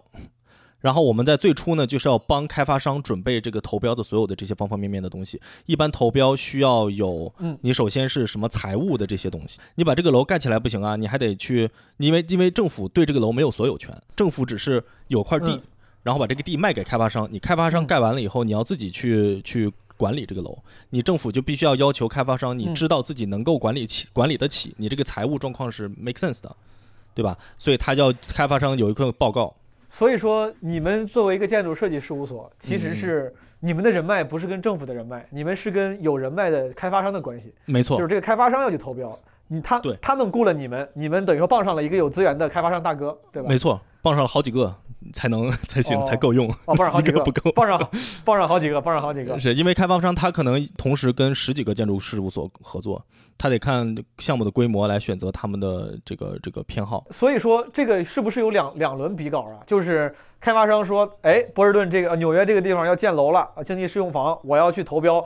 他们是不是也要先在自己合作的这些建筑事务所里说来一轮比稿？会有这个情况吗？没有，他就直接，如果你跟他关系好的话，他就直接给你了。他对每每个建筑师适合干什么样的项目，他是非常了解的。比如说这个这个项目二二十层，给你一个两个人的事务所肯定干不了。就听起来似乎他是以规模来决定事务所，但不应该是以复杂程度嘛？如果它是个二十层的经济适用房，我觉得你们应该也可以啊，因为你们做了经济适用房，无非是在高级层嘛，这应该没有啥问区别吧？规模在设计复杂度上也是一个很大的一个怎么说指标吧。嗯、我比如说盖个五层的房子，明白？我可能需要做的建筑细节、大样、立面的变化，所有的这些东西都不一样。而且包括你，比如说二十层的规模，它是一个高层建筑，所需要的法律法规啊，所有的这些东西都不同。你一个小事务所如果从来没做过的话呢，就会非常的缩手缩脚。哦你得所有东西都得现查。你要是给一个大事务所，它可能软件都已经做好了，摁一个按钮全出来了，基本上就这种感觉。哦，你这一说，我还真是长见识了。所以说，哪怕同样是一个经济适用房，它的格局都一样，只是从五层变成了二十层，但其实对你们来说，仍然是一个不有点陌生的领域，对吧？或者说是是一个不一样的领域。对对，就特别简单。就比如说，你如果五层的话，你的柱子可以是一样大的。你的结构是什么样的结构？你是混凝土还是什么钢架结构？五层的话可以做钢架结构，二十层的话就哦一般就得是混凝土了。混凝土的话又是完全不同的结构系统，所有的东西都不一样。嗯，所以所以这是一个非常不同的这个规模，对于建筑材料的选择以以及结构以及采暖通风所有的这些东西都是有决定性的影响。哦，我懂了，因为你刚才把把这个开发商这个这个角色介绍进来之后，我大概就明白了。其实，呃，在你们比如说做给政府做经济适用房这么一个项目里面，其实很多时候我猜啊，应该也是开发商作为第一联系人去跟政府那边去接触、斡旋、谈判。你们可能是在有些环节涉及到设计的时候，他们会说，他说那个，比如说这个印度人叫小刘吧，说小刘你跟我一块儿过来，咱们跟他们介绍一下咱们的设计，可能你们才会出面，是这意思吗？基本上是这个情别。的时候可能你们就不出面了。基本上是这个情况。对，你有机会去跟着，比如说开发商去跟政府机构打过交道吗？呃，很少，就是做一些 presentation 的时候会去啊、也是主要是我老板在讲，我就帮人翻翻幻灯片儿，是吧？尤其是我？刚毕业那几年，英语烂的简直就是想死，然后所以基本上是这种情况。然后他们就会提一些很奇怪的问题，比如说你这个墙的砖怎么这个颜色啊好像啊不太好看，然后我们就说这个就是说你渲染图里面这个砖的颜色，然后我们就专门拿出了那个砖的，就拿出了那块砖，就是我们就要用这个砖，然后他们就他们就很难理解说，那为什么这个砖跟渲染图的颜色又不太一样？这就很难跟他们解释。然后我们还解释啊有阳光啊，或者说你啊阴天啊看的不一样啊，什么光线不同啊什么什么的。然后，但是我们跟你说，就是用的这个砖，就类似于这种，就是很多时候人多了以后做决策就非常痛苦。对 我感觉这跟哪个地方的公司都一样了，他们其实也不一定真的那么在意，他总得主要他总得问问你点问题，他不能他不能显得我啥都没问，对我得给我得聊点啥。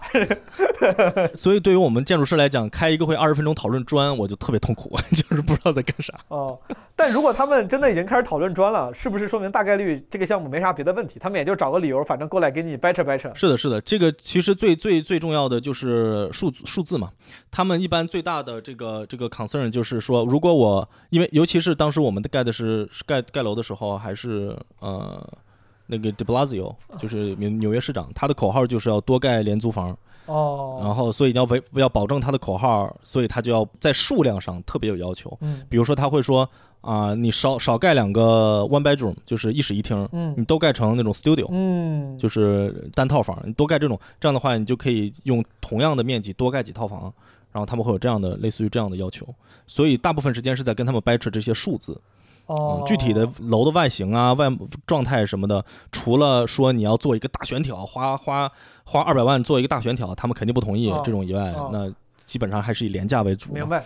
所以，但其他的话不太不太注重。对，因为我估计你像你们，包括这开发商，他们应该也都是长期合作，他们知道在技术上、呃操作上，呃你们应该没啥问题。他们可能更关注，当然甚至他们可能也没有那么懂那些细节，所以说他们更关注的其实是宏观层面的，对吧？钱上你可别出问题，我们这个预算怎么怎么着，对吧？别超了。啊，然后什么法规你可别别别违反了。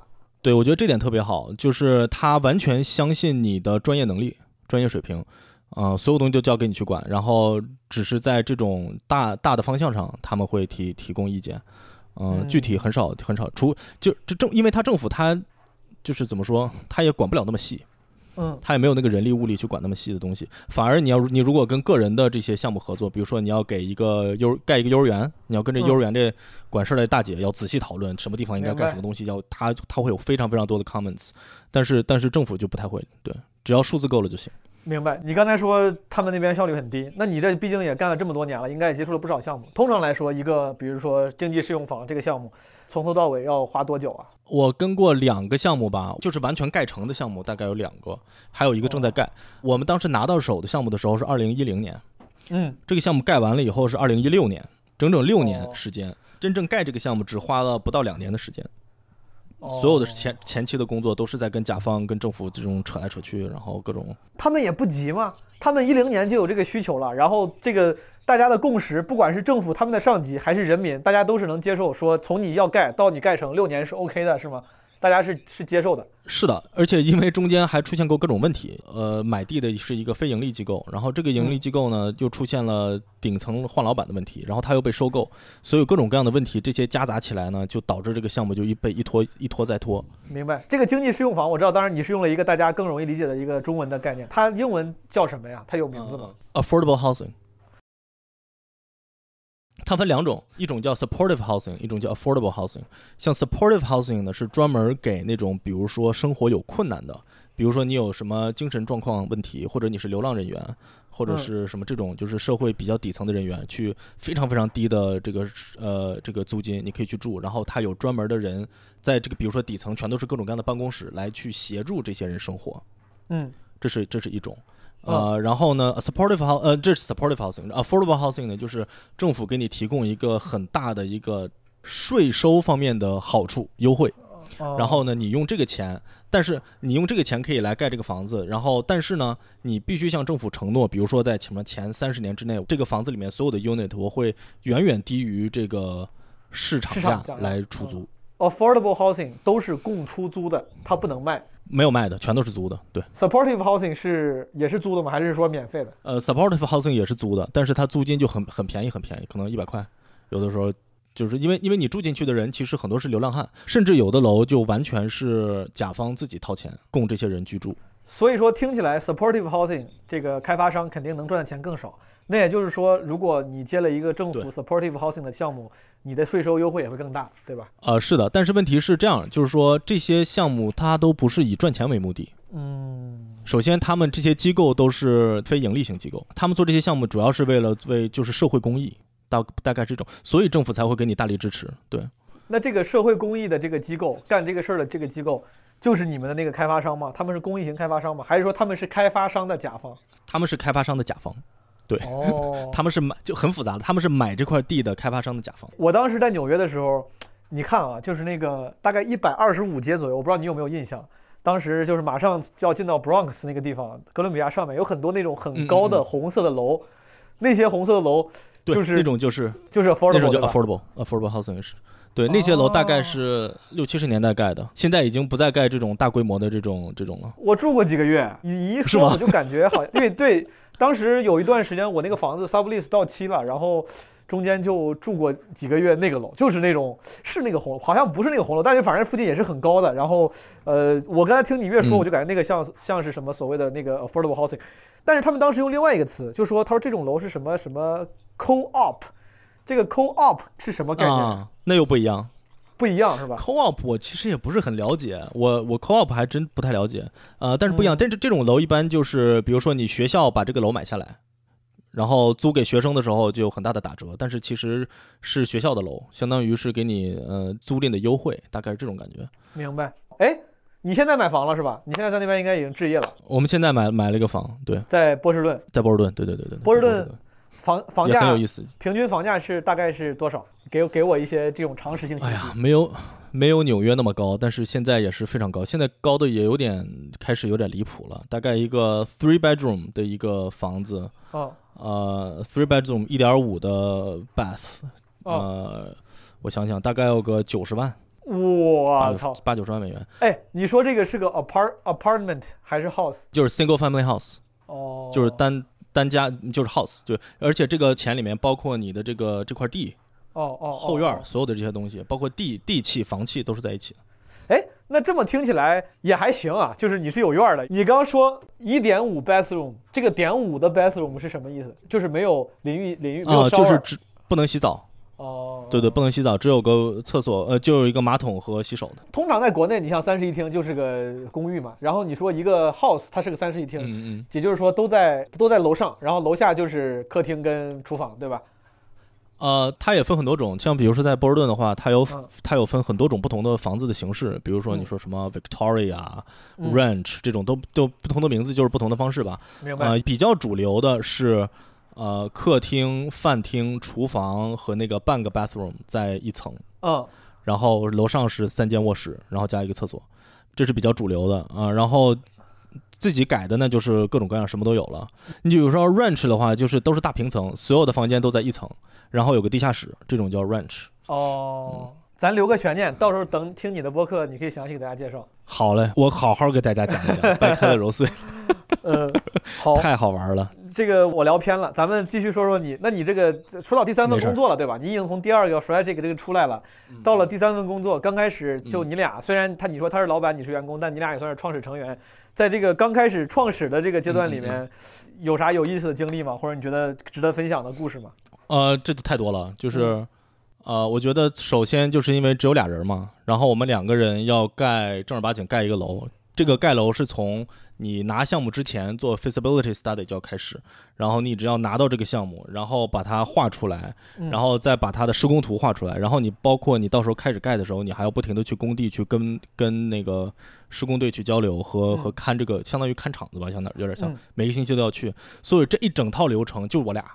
嗯，也就是说，所有的事情你都必须得自己做，嗯没有任何人可以可以帮忙。你比如说，你像大公司的话，比如说我呃有个什么东西我不懂，我可以去找人问，没有人问我就自己研究，是。所以就是还挺挺长见识的，非常的长见识。那你哎，这大哥，你不是说起来都已经干了十年了吗？他不应该是一个非常 reliable 的 source？你可以问他嘛，对不对？这个建筑业十年就是个小学生啊，真的是就是这水太深了，水太深了。哦，嗯，所有东西一直在改，所有东西一直在变，包括建筑规范都在变，所以他确实已经很有经验了，但是在很多哦事情上，呃，还得商量，还得研究，就搞不明白。然后他有的时候还得给更老资格的建筑师打电话问 怎么回事儿，所以也得也得有这种办法。也这个大哥之前在跟读你这个跟你读 master 这个之前，他的这个十年的经验是在一个正经的事务所。之前的十年他不是创业吧？他是在一个工作上公司上班，对吧？对对对，是上班的。他他也是个非常神奇的人，他。呃，我还挺佩服这老哥的。他嗯那个呃，零八年的时候不是经济危机嘛，啊、然后，然后他的事务所跟他说说那个，呃，你别担心，我们肯定你肯定不行，你是我们这儿主力，我嗯给你来一个 partner，你就当我们这 partner 吧，好不好？哦然后咱们签了以后，咱们踏实，然后一块度过这个难关。这老哥一说啊，不是很想就这么固定下来，直接辞职了，然后上学去了。然后我觉得就见鬼了，这个人真的就是太太虎了。然后就辞当场辞职，然后去就一块儿跟我念了个书，念完书回来以后，呃，就开始自己接项目什么什么的，就还挺神奇的这么一哥们儿。但是他的所有的经验以及人脉什么都是在之前那个大公司积累的。嗯嗯，还是有用的。你刚开始你说两个人做什么事儿都要自己搞，很累。这个除了累之外，还有啥别的、嗯嗯嗯，别的什么糟心事儿或者是奇葩事儿吗？这一开始确实是有很多很崩溃的地方，就比如说干了没几年就开始要上工地了嘛。嗯上工地以后，我完全没有这些这方面的经验，所有的这些所谓的这些专业词汇呀，包括他们用很多缩写，工地上的这些东西，我都是完全不懂，尤其还是英语也不行。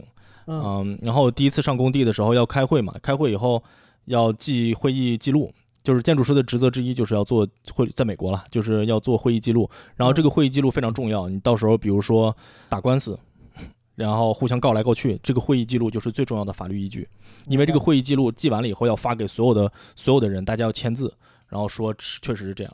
当时我就去记会议记录，结果然后我到工地以后往桌上一坐，我就崩溃了。我们工地上那个管事儿的工头是阿尔巴尼亚人，哦，然后工地的施工方的老板是印度人，还有一个美国南部的人，嗯还有甲方是一个呃美非裔美国人黑人，嗯嗯，然后然后工头里面还有俄国人，有韩国人，有墨西哥人，每个人的口音我都听不懂，每个人的口音我都听不懂。我都彻底崩溃了。那个而而且那个阿尔阿尔巴尼亚的那个那个那个哥们儿，他他是我们的就是最主要跟他交流，因为他就是工地管工头嘛。哦，他不光口音非常非常重，还有一个特别不好的习惯，有就是会清鼻子，就是就基本上说不了一句整话，就是就不停的是这样的。所以我跟他交流的过程就是想死的过程，就是完全不行。然后当时会议记录就写的跟真的就是一坨屎一样。然后我老板拿到我写的会议记录。就就彻底崩溃了，就觉得这这这太夸张了，就是一句整句都没有，连一个整个的句子都没有。那咋办呢？所以他一开始培训我做会议记录，培训了好长时间。然后我我到后期以后就偷偷的 拿一个拿手机把所有人说的话都录下来。这这这是我就是大家不要去告发我啊，就是 没有经过任何人同意，我就是为了我自己写写写稿子，写这个会议记录，我把大家都录下来，回来以后一遍遍听。经常一个会议记录就要写两三个小时，因为就是要不停的把每某一个人说的话要听好几遍，然后去分辨它里面提到什么专业词汇什么什么的。到了后期，这些专业词汇什么都非常了解了以后，就轻松很多很多。开始的时候就大概有一年的时间，我都是特别痛苦。比如说周一要开会，嗯，我周日晚上就开始焦虑，躺床睡不着觉，闹心哇，闹心。然后万一录音再出点问题，我就想死能。理解。对于很多中国留学生，什么第一代移民来说，什么给客服打电话呀，出去跟人就是高强度英语沟通，对对对对对，对于很多人来说，都经历过那种恐慌期，就打个电话都得做半个小时的这个心理准备。尤其是有的时候我老板有事儿，然后他让我一个人去开会，因为嗯建筑师是这个会议的主持人。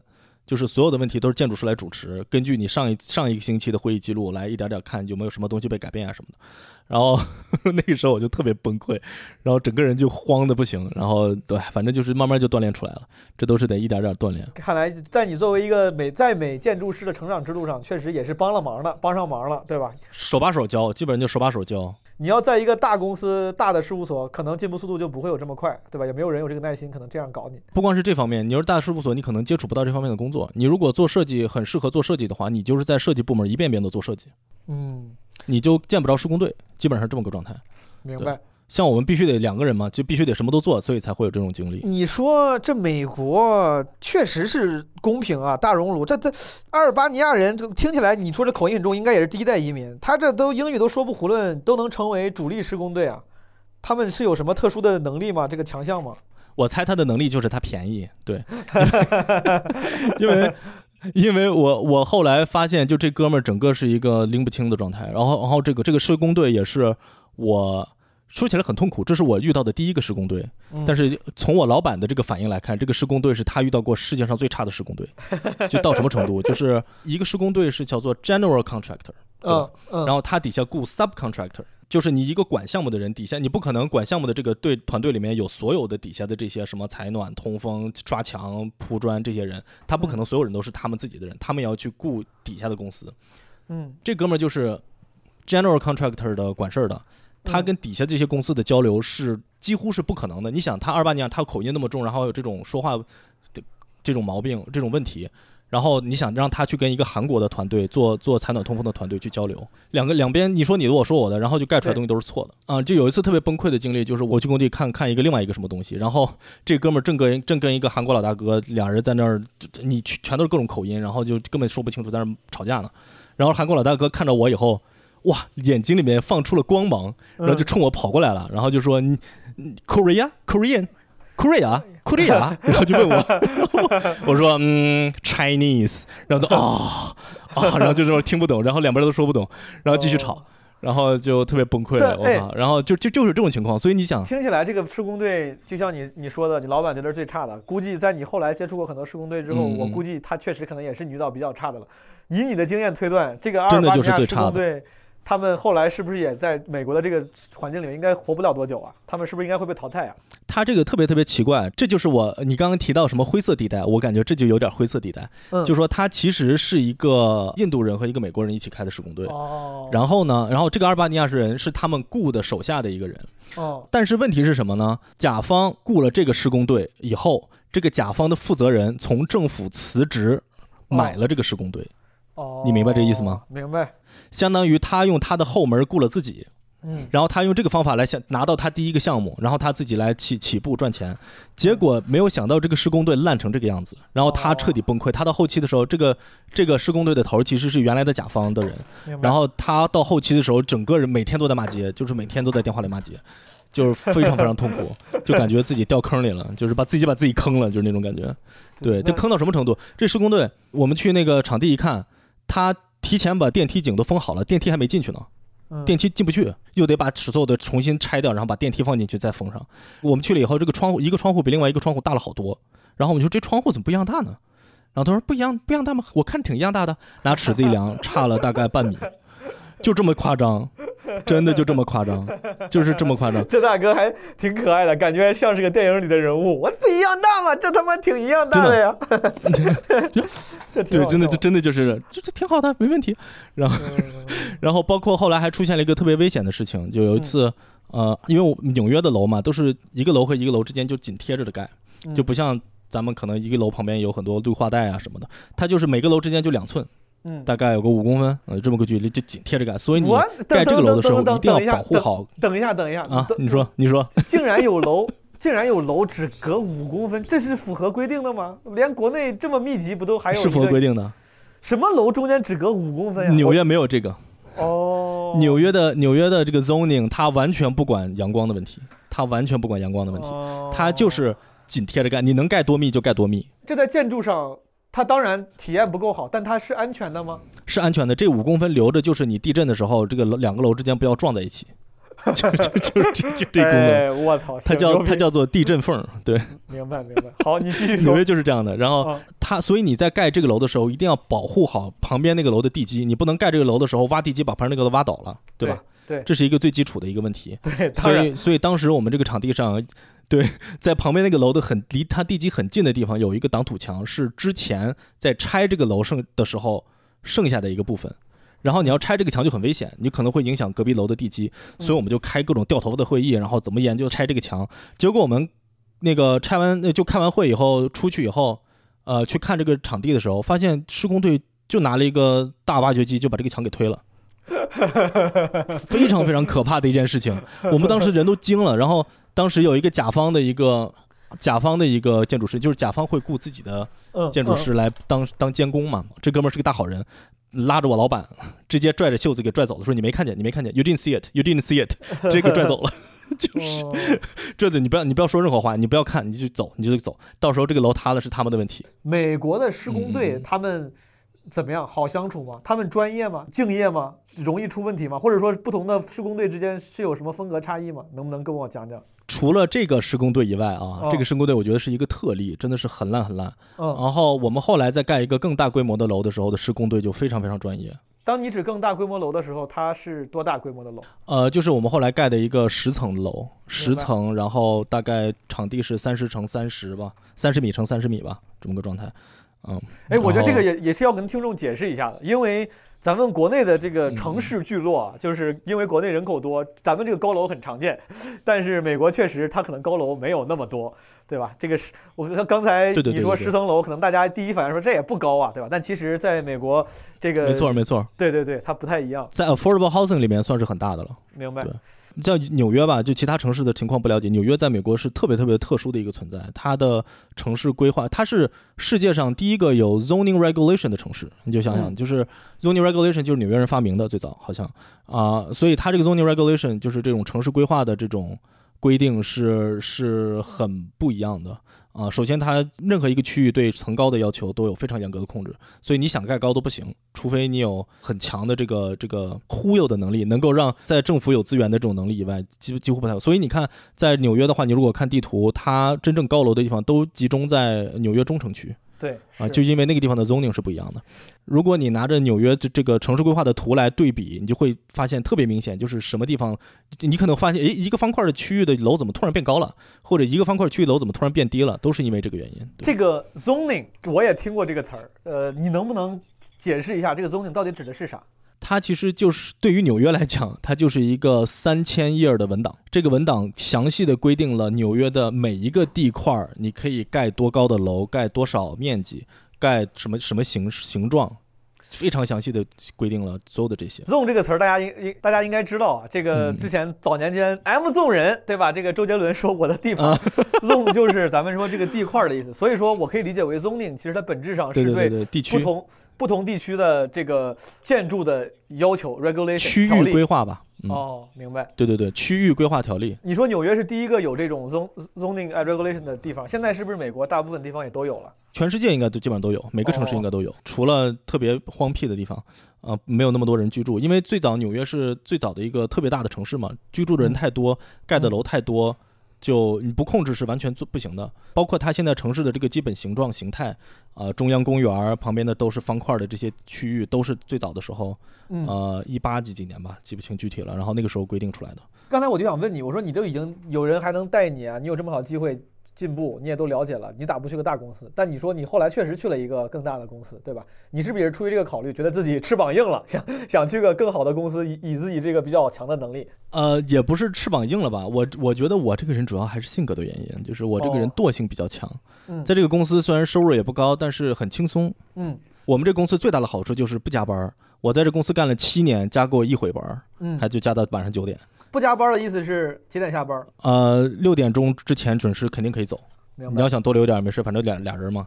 然后早上九十点去就行，就就我经常十点半才到。所以说你去你去波士顿加入的这个公司，因为听起来你本来能力也很强，然后尤其是你在这个公司又锻炼了一些很本土的技能，然后你又技能很全面，理论上听起来你能去一个很好的公司了，你是个非常牛逼的多面手。你最后去那个公司是一个挺好的公司吗？拿的是一个 competitive 的薪酬吗？呃，薪酬方面还行吧。然后我当时因为有病乱投医，因为当时要很快的搬去波士顿嘛，嗯所以自己要求的薪水也相对比较低。然后到了那公司以后，啊、哎，不出所料，就成为了那个公司闪闪发光的一颗明星，对，冉冉升起。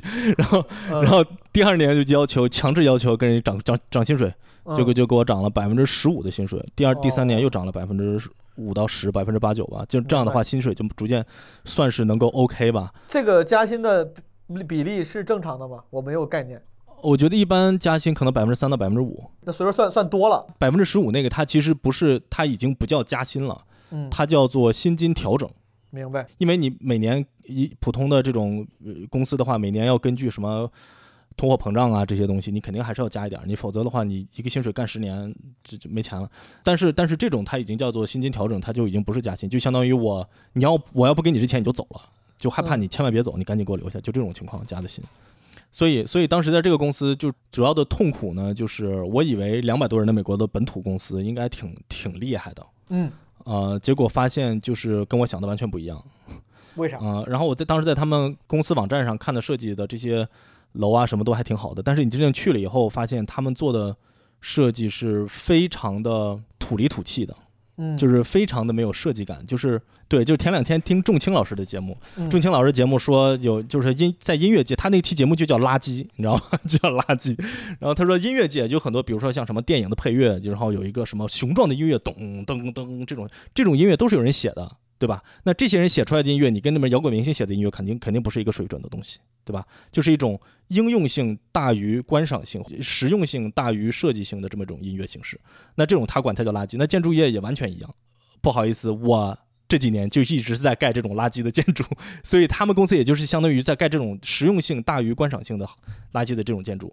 呃，说垃圾有点太严重，但大概这个意思。你看啊，你说你很痛苦，这个事情为啥会让你痛苦呢？我就是单纯觉得某嗯些项目完全可以做得更好，但是因为这个公司的管理层哦以及甲方的审美水平，或者是管理层的这种所谓的办公室政治，导致这些项目没办法实行实现。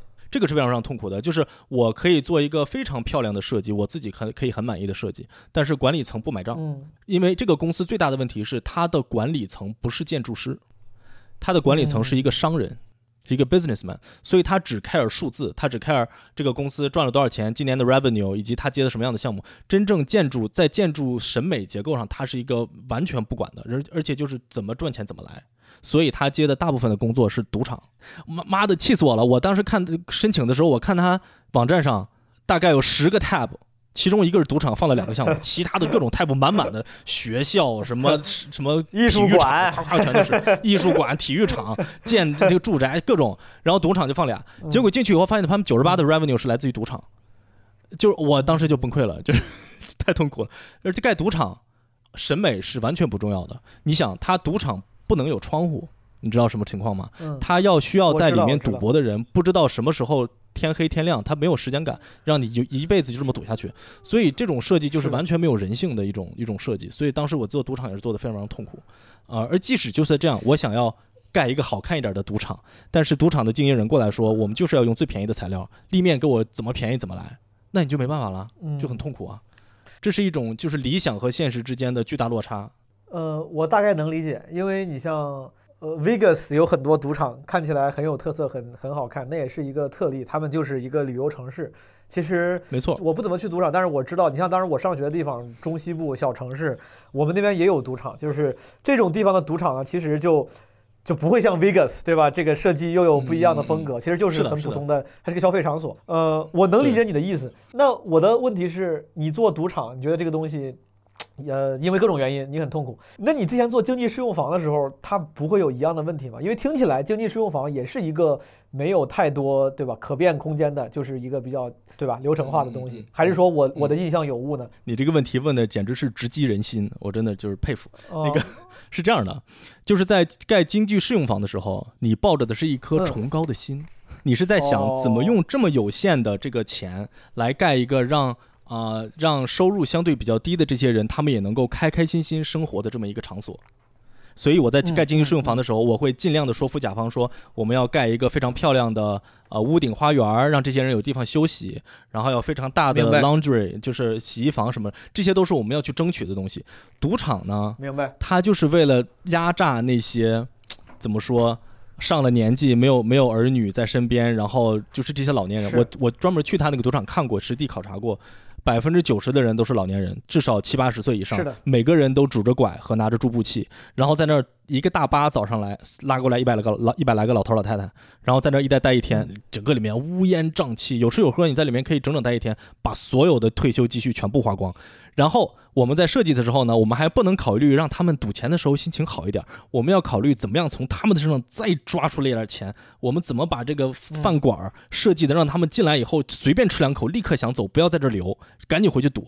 就这种东西，就是是整个就是对我整个人生这个怎么说的一种折磨，你知道吗？就完全不是一个 mindset。明白，你其实你解你解释的我觉得很合理，所以说其实 你觉得这个工作痛苦，也不光是赌场的设计让你的很多呃你的设计理想无法实现，主要是这个项目本身对对对对对让你感觉你就在 do evil，对吧？就是你觉得这个这个让你不爽是的，是的。哦，而且问题是，我在其他的项目上面花的时间也很多，比如说我也是在这个公司里面也参与了很多学校的设计，但是学校的设计推荐起来推进起来就非常非常慢。你像我刚刚跟你说赌场的话，我这图没画完，他们的楼盖起来了。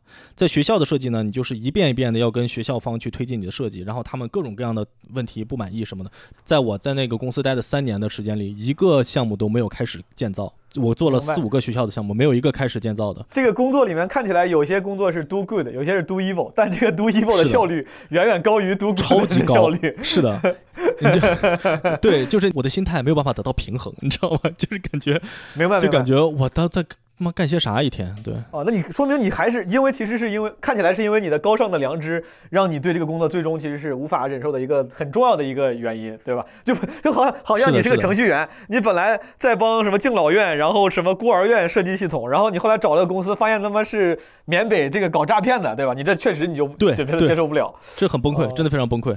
这个事情还有个很好玩的一个一个 twist，就是我后来到一个嗯另外一个公司去面试，因为我觉得这公司待的不开心嘛。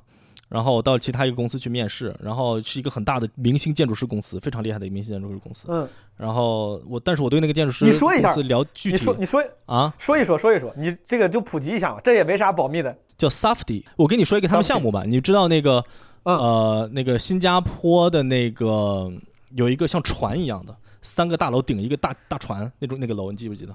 你有印象吗？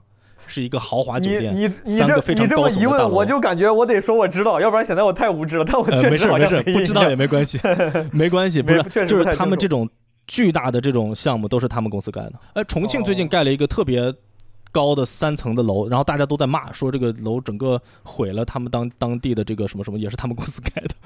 对重庆盖了一个很高的三层的楼，不是三层，不是三个主体建筑，是三个主体建筑，也是上面有一个像一个哦船一样。他们公司盖的东西都差不多。明白明白明白，都他们的公司盖的东西都得有个船，没 没船不行。对对对，而且都得有梯子，不停的像阶梯一样下来的东西。包括他们在秦皇岛呀、什么也盖了很多楼。哦然后这个公，我当时去他们公司面试嘛，我就很想去嘛。这个人家面试我的时候，都进第二轮面试了，跟人家一个 associate 在那聊，然后我就放下了我的 guard，跟人家谈心了，开始，然后就聊说我在这个公司啊盖赌场不开心什么什么什么的。然后后来就没信儿了，这公司就没没再哦没再招我，没再联系我。然后我又仔细看了一下他们公司，他们盖的百分之八十都是赌场。就是我跟人家一个盖赌场为主的公司，跟人家说了半天盖赌场多么多么缺德，你们这这帮人怎么怎么回事儿？唉所以就是面试的时候，大家一定要理智，不能跟人唠嗑，你知道吗？你当时除了面这个 softy，没有面面别的吗？为啥你后来又回去了呢？没有尝试去更大的、更好的公司吗？呃，我当时也面了，而且都拿到了对方的给我的一些呃那个什么，但是呃有这么个问题，就是当时有一个我们公我们这波士顿这边这个公司的一个头儿，因为嗯我跟他合合作的非常快乐，是吧？他就特别想留我，他就给我提了各种各样的好的条件，然后就把我留下来了，相当于。结果谁能想到疫情来了以后，这个头竟然被人开了，被他们直接 lay off 然后我当时觉得哦整个就崩溃，然后就走了。我我当然知道，可能你的这个大哥走，我知道在职场里面这个是有影响，但但这个对你来说影响这么大吗？他走了，你没法干了吗？非常非常大，就是为什么说呢？就说这个大哥在公司里面的这个 title 是就是 design principal，就是管设计的，就是头主主管设计的头儿。对，所以我跟着他呢，其实是在这个公司里面有很多话语权的。比如说很多项目哦他不可能自己全部设计嘛，所有的项目都是我来做，然后给他审核，然后他挑一挑。其实就相当于我有很大在设计上有很大的话语权。是然后他没有了以后呢，波士顿这个整个公司从一个 design incubator 就变成了一个画图机器，就完全没有再待下去的必要了。就是在设计上面完全没有办法满足我的个人的这些这些需求。他的离开严重影响了你的工作内容，然后这个工作的条件，所以说没有必要留下去了。那跟你你为啥不在他走了之后，你不是说你也辞职了走了吗？你为啥不去再找找别的大公司的工作呢？嗯，因为这个时候我对这个我的人生产生了一些看法。对，就是 我觉得我当时发现，你就算做到了 design principle。嗯，你还不是公司最重要的人，你被开除了以后对公司完全没有影响，所以他才会被开除啊。他是公司设计的一把手，哎，说被开除就被开除了。所以我当时就觉得，专搞设计是不是是没有竞争力的呢？这是我的一个、哦一个当时的一个直最直观的想法。你当时等于说从大哥的大哥的境遇中看出了给人打工的这个脆弱性，所以说你觉得操，老子还是回去跟人创业，说不定对吧？当成合伙人之后，我更能把握自己的命运。一方面是对，一方面是这个原因，另一方面我对我现在的工作的这个内容也产生了一些怀疑。就比如说，我很会画施工图，但是哦我如果画施工图，我这一辈子就画施工图了，就没办法嘛。哦那我很会做设计，那我我如果做的设计做的再好，还是没有上升的空间，你出去还是有可能会被人家开掉。所以我现在就开始说，我能那我是不是想要做一些我真正喜欢、想要做但是没有机会做的事情？所以我嗯现在回到这个公司，主要是哎不做设计了，做点研究啊。所以呢，之前这这两年一直在做编程。然后想要做用数据来指导城市设计这方面的研究，然后包括自己编了一个软件的小插件儿啊，然后可以用这个进行一些 GIS 的分析什么的，反正就是在做这种东西，整个工作的重心完全变化。而这恰好也是你喜欢的。对对对，而且就正是因为就是说，任何其他公司不可能雇你做这个，嗯，明白我的意思吗？就是说，你去任何公司，他肯定会让你做你最擅长的东西。你去了以后就是做设计、画图，就这样的。呃，然后比包括我在之前那个大公司，我也是不停的跟老板谈，说我要我咱们能不能整咱们公司二百多人，能不能成立个三五个人的小部门，专门做研究，然后我来给大家带，我来做这些东西，我这我有这方面的技术。人家谈了大概一年，没有任何效果，就人家赚钱影响人家赚钱。对吧？所以人家就根本根本没没兴趣，所以我又回来跟我之前的老板谈的时候，那个老板说他做建筑也有点做烦了，想干点新鲜的，结果我就回来跟他一起做这个了。所以这是一个非常非常有有神奇神奇有意思的一个东西，而且这个东西就是不来钱，所以就没办法，就是就是一个干投资，你投资大量的时间和金钱，其实是呃为了满足自己的一点探索欲这么个状态。听起来是我感觉你是不是之后也会想要做自己的建筑事务所，还是说你就是想做研研究了，你不想做建筑事务所，不想操那个心？呃，这么说呢，就是说做建筑事务所，就像你说的，真的要非常操心。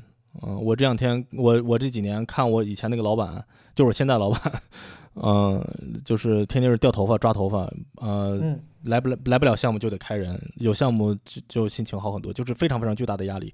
说实话，嗯我本人这种愿意躺平的这种性格，我要是不躺平，我早回国了，是吧？在美国就是为了要躺平，就是这种躺平的性格，其实很我很不愿意去做这个事情。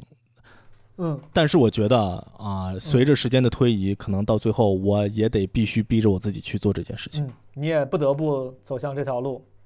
对对对，因为这是建筑师，你想要提高自己的薪水水平或者好或者地位也好，就是这是唯一的一条道路。几乎我我看的啊，我眼光比较短浅，我看的感觉是唯一的一条道路，就是成为一个事务所。嗯，这个原原谅我，bear with me，我我问老问这种很世俗的问题。所以说，你这个大哥刘哥，他现在作为一个小小工作室老板，他能赚着钱吗？他的所谓的赚的不少钱，也是相对而言，他也不是什么有钱人。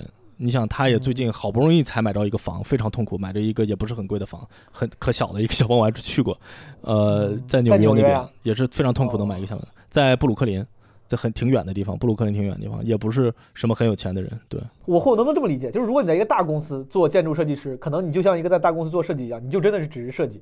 但如果你要自己开个建筑事务所，你其实要干的事情就多了很多。是的，没错。我觉得建筑师现在，呃，你要真说盖房子，它其实职责就那么些。但是现在就逐渐的开始有更多的这种可能性，比如说现在也有建筑师自己成立一个 IT 公司，专门帮助甲方选址，啊、或者进行城市设计方面的分析。哦也有建筑师就开了一个专门的 consulting，就是专门做立面。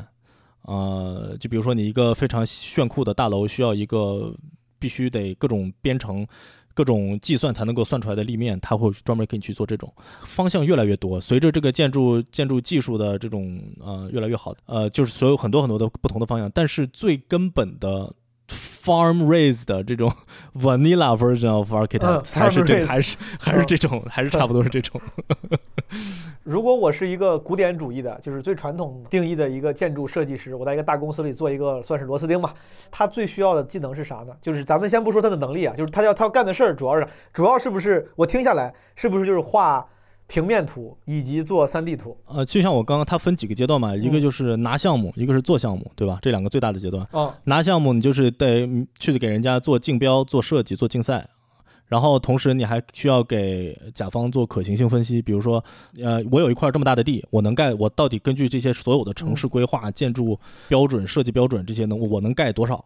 我能盖多少个房间？我能盖放多少功能进去？然后你把这个是其实是一个有点像数据分析一样的，提供给他，然后他来算他的这个 financial。就是你要 justify 你的你的决定。对，所以说好，我确定了一个正常的建筑师，他先需要干的第一个事儿是要懂法律法规，懂这个建筑逻辑，你不能只会画图对。呃，然后你刚才说还有做项目，做项目的这个是不是就是画图了？或者说还有别的啥？就他们需要干啥？是的，做项目，呃，一第一方面是你首先必须把平面图画出来吧，对吧？这个是平，我我老说平面图，但其实这个图纸它是包括平面、立面、剖面所有的这些细节，包括结构啊、大样、墙体，所有的这些东西都是叫做图纸，对吧？它叫做 contract documents，这些东西包括所有里面的这些。非常细节的，就是这个楼，你看着这个图纸就能盖起来，得画到这个程度。我不能说我到一个楼梯扶手，我发现这扶手不知道该怎么做，这个扶手一定要画在屏幕，就是所有的细节都要画进去，这是这是最终整个出一套图的这个东西啊。然后在这个过程中呢，你就需要跟结构工程师和采暖通风水电这种所有的人都要协调在一起，否则我一个窗户开太大了，结构说呢我这个梁很高，你这个窗户。装不了怎么办？对吧？所有的这些问题，比如说采暖通风，我这个管道很很粗，你这个你这个楼和这个天花板之间的这个距离不够放，怎么办？所有的这些东西都是要呃在建筑设计的过程中协调出来的。我懂了。所以说，第二个在做项目的时候，你需要画出一堆合理的设计图，而为了达到合理这个目的，你需要具备沟通能力，去跟懂的人去确认它是合理的。对，通常来说，你说你肯定不是一张图嘛，什么立面、剖面啥的，虽然我不太懂，但我大概知道啥意思。你们会有个惯例嘛？比如一个房子通常是需要十六张图、十六份视角的图，还有有这个讲究吗？这个看规模和复杂度。对，就是基本上就是说你怎么样能够通过图纸把一个楼画清楚，那么你就得用多少张图纸。对吧？比如说嗯我有十层，其中五层是一模一样的，那我这五层就一张图纸就可以解决。但是如果我每层都不一样，那我就得五张图纸来解决，就是这么个状态。就是你一定要把所有想要画到都细都画出来。这张图通常是什么视角？最重要的是平面图、立面图和剖面图嘛。平面图就是画所有这个呃平面，就是怎么说，就是横切一刀，把一个楼横切一刀，一般在然后看看这个就 floor plan 是怎么样。这个横切，我的意思是从，比如说从上往下俯视横切一刀，还是从站在街上看这个楼？没有没有，就俯视，是俯对对对，视你要你要你要看清所有的房间排布以及所有的管道排布都得看俯视图。哦，对，看对对是吧？对然后还得看天花板的图，因为你天花板也不一样，天花板跟平面又不一样，对吧？天花板里面有灯，有有这种呃防火喷淋、喷嘴儿，所有这些东西，呃广道，天花板又是一张单独的图，所以说等于说是个俯视图，一个仰视图。对，一个仰视图。我用一个比较土的方式，其实这可以这么理解。对但是它很奇怪，它叫做 reflected ceiling plan，为什么呢？就是因为你仰视的话，相当于图对调了嘛，它跟俯视图是一个方向画的。但是它是个仰视图，哦画的不是你知道我的意思吗？它是一个很奇怪，对，它很很有点奇怪，有点 twist，但是不重要。所以说这个我是说不需要一个测试图嘛，那测试图就应该就是你说的立面图，对吧？对，立面图就是画这个楼的外观长什么样儿。对，基本上就是你用什么材料，哦你用什么材料设计成什么样，然后大概是这个样子。但是立面图里面就有很多呃细节的东西可以进去了，比如说，呃，我要把一个某一个地方特别放大，然后仔细讲这个地方应该怎么盖，那就需要特别专门的图。有的时候现在已经在美国这边用的是一个所谓叫 Revit 的一个所谓的 BIM Building Information Model。哦的这么一个东西，就是说你拿到的是一个完整的 3D 模型，这个 3D 模型里面包含所有你需要知道的细节。我这么一听，我感觉这个工作量好大啊！这个你要你作为一个建筑师，你要画这么多图。如果一个通常来说，我不知道，你给我随便举个例子，比如几层的一个楼，你需要画多久能画出来呢？呃，它是分阶段的。你一般说像是普通的设计图叫做 SD schematic design 嗯，啊、这个图纸大概画个一两个月。就如如果说一个十层左右的楼，大概这样吧。啊、嗯就是这个图纸只要很简单的标注出，因为它是一个步步深化的过程嘛，对吧？一两个月就是很简单的交代出这个楼大概长什么样，有什么内容，有什么功能，平面怎么样什么的，这个这样的东西，大概一两个月，我估计差不多。如果你看啊，这个图你画完了，但如果你你是深耕专精一个领域，经济适用房领域之后，如果项目比较类似，对吧？那是不是就容易一些？你把外观变一变，可能可如果恰好客户的这个需求差不多的话，是不是之后类似的项目你就可以省省下一些时间？平面图和设计图很难重复，哦容易重复的呢是这个叫什么？呃，细节大样图。明白。比如说你墙永远是这个墙的结构，哦窗户永远是用这个窗户，那是 OK 的。明白。但是像平面图设计后，一般都是因地制宜。对对对对对。明白。这个部分结束以后呢，然后甲方也通过了，你就要进入所谓的扩出，国内好像叫扩出，我们这边叫 design development。对这个部分就要更细化了，你要开始确定你要用什么材料，你要墙的这个结构怎么样，开始开始定下来了，就越来越定下来。明白。然后这个过程大概也要个两三个月的时间，因为你要开始挑，呃，马桶啊，哦什么瓷砖啊，所有的这些东西，外立面的这些材料都要开始挑了。Wait a second，所以说你作为一个建筑设计师，就像嗯我们室内装修找室内设计师一样，他们室内设计师需要设计，然后并且给你选室内的这些什么材料，你要负责给整个楼选材料。对，是的，因为像我们盖这种经济适用房，你盖出来的房子就是可以直接住人的，所以甚至我们就相当于也包了室内设计的部分。哦，到后期选的功能更多，这个步步骤以后，你就可以大概开始给这个房子估价了、估造价了，嗯，因为你大嗯概的这些内容都都有了。嗯然后在这个基础上，你再进一步去细化出所谓的 CD，叫 Construction Document，国内应该就哦叫做施工图。明白明白。然后这一步是最长的，大概要六个六七个月的时间才能够弄完。然后这个里面就要事无巨细的画清楚这个楼的所有的每一点东西，然后其中就包括里面所有的这些地砖怎么铺，地砖的 pattern 是怎么铺，然后像是所有的这些东西就要都全部要画进去。但这不是室内设计师负责的吗？还是说因为你们项目的特殊性，他们不会单独雇室内设计师，所以说你要顺便把这个事儿都给都给解决了？如果要是做住宅设计师的话，是不是他们就不用负责这个？就是每一家的户主去找室内设计师设计就好了？呃，美国这边的所有的住宅盖出来都是精装修的，我没有看到毛坯房的情况，目前来讲。哦这个对这个常识嗯我不是不允许的，你可以扒了重建是 OK 的。哦当然，你租的不行，对吧？你买下来一个 unit 的话，你可以把它拆了重建，里面的东西全部改。但是一个房子交好以后，你必须是大概能住的，大概是这么个状态。明白。啊、我我好像还没有看到这边的毛坯房。对，然后如果你有专门的室内设计师的话，他会包什么呢？他就是他的职责就更细化了，比如说我墙纸，嗯或者是我一个什么 logo 怎么放，或者是我一个小的东西地板的一个墙角的一些做做法怎么做，对，这些是室室内设设计师，包括选家具什么的，这都是可以。但是对于我们来讲，就是要这对室内的要求很低，我们就大概都是用统一的。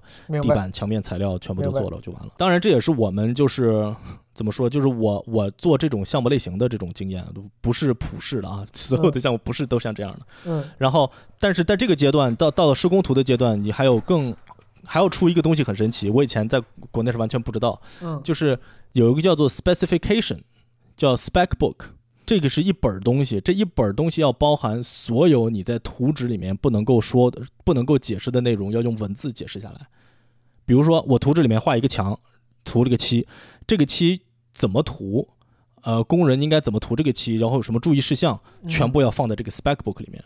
这个 spec book 通常它有多长啊？几十页、几百页？呃，几千页儿，上千页儿。我们的一个十层的楼，spec book 有一千多页儿。Wait a second，所以说这个几千页的东西都要你来写，这个东西是是可复用性高吗？每次都要重新写几千页吗？这个不需要，这个复用性相对相对比较高，基本上、哦基本上就，而且很多是，比如说我用我用这个 product，我用这个厕所，那么这个厕所的提供方、建造方就会给你提供一个 spec，哦，明白。或者我用某一种水泥，然后这个水泥的建造方会给你提供一些，很多东西是可以复复用，但是确确实有一个工种就是专门做这个的，专门写 spec 的，你是可以雇第三方的人来帮你写这个 spec。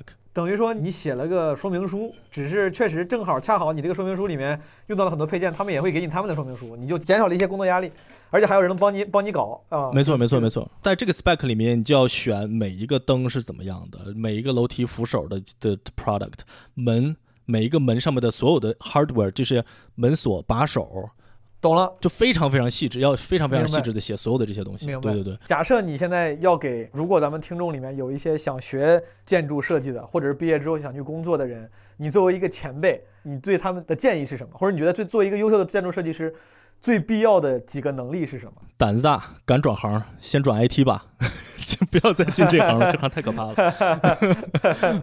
没有人开玩笑，哦真的哎，我天，我的这我这行干的真是够够的，嗯。哦，没有没有，真的真的就是这行真太辛苦了。但是如果你真的对这个有有热情，啊、那我觉得你最主要的，首先是要先想明白你真正爱干的是什么。就比如说我刚刚说到的这些分工，每一个分工都可以干一辈子。如果你是一个特别喜欢做设计，特别喜欢发挥自己的这种就是设计能力、聪明才智的这样一个，然后觉得而且也能够从中得到非常大的这种叫什么成就感的，看到一个大楼长得跟自己画的一模一样这种成就感的，那么你可以去主攻设计。但是在主攻设计的过程中，你也要尽量的去知道一些施工方面的内容，因为这个会非常重大的影响你设计的决定。就是你不能说我就天天做设计，我就不停的画画方案图就完了。你如果知道了整个施工的这些过程的话，对你的这个设计能力是有非常大的提升的。啊，那么这是一个方向，另外一个方向就是说，我要做技术，我做技术就仔细研究所有的这些立面材料，它们是怎么拧到一块儿的，装在楼上它为什么不会掉下来？所有的这些呢，如果你对这种东西很感兴趣，比如说我爱做机器人儿，我要做一个会动的立面，那么应该怎么做？对这种很东这种东西感兴趣的话，你可以去专攻这个方向，也是一个好好路子。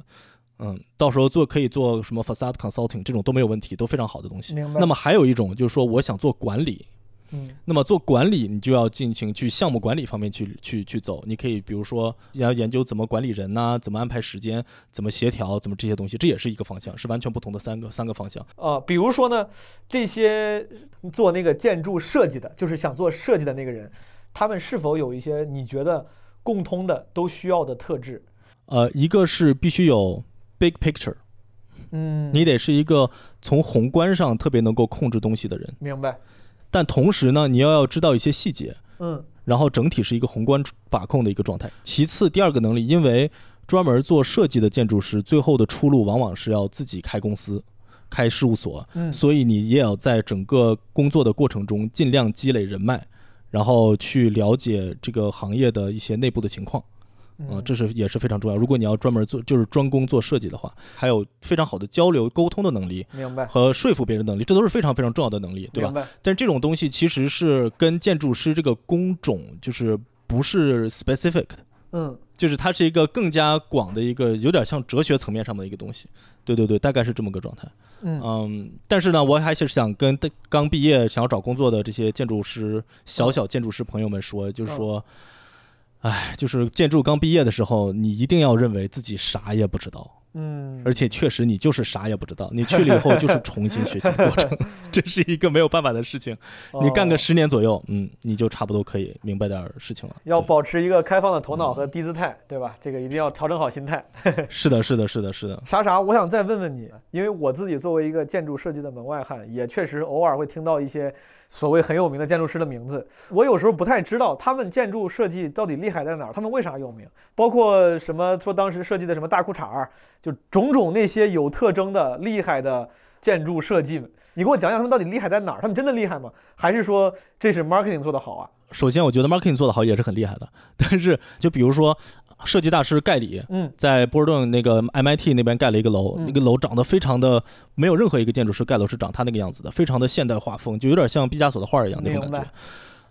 漏水，漏水非常严重，打官司打好几打好多年，天天跟他们公司打官司漏水，就没有没有任何办法嗯。这是那你说怎么办呢？那他你说他的建筑是质量高还是质量低？嗯，他这个楼盖在那儿，MIT 整个地价涨，但是它漏水，哦没法用，是吧？那你这这我觉得这就是一个不够好的、不够 viable 的一个建筑嘛，对吧？你虽然好看，但你不好用嘛。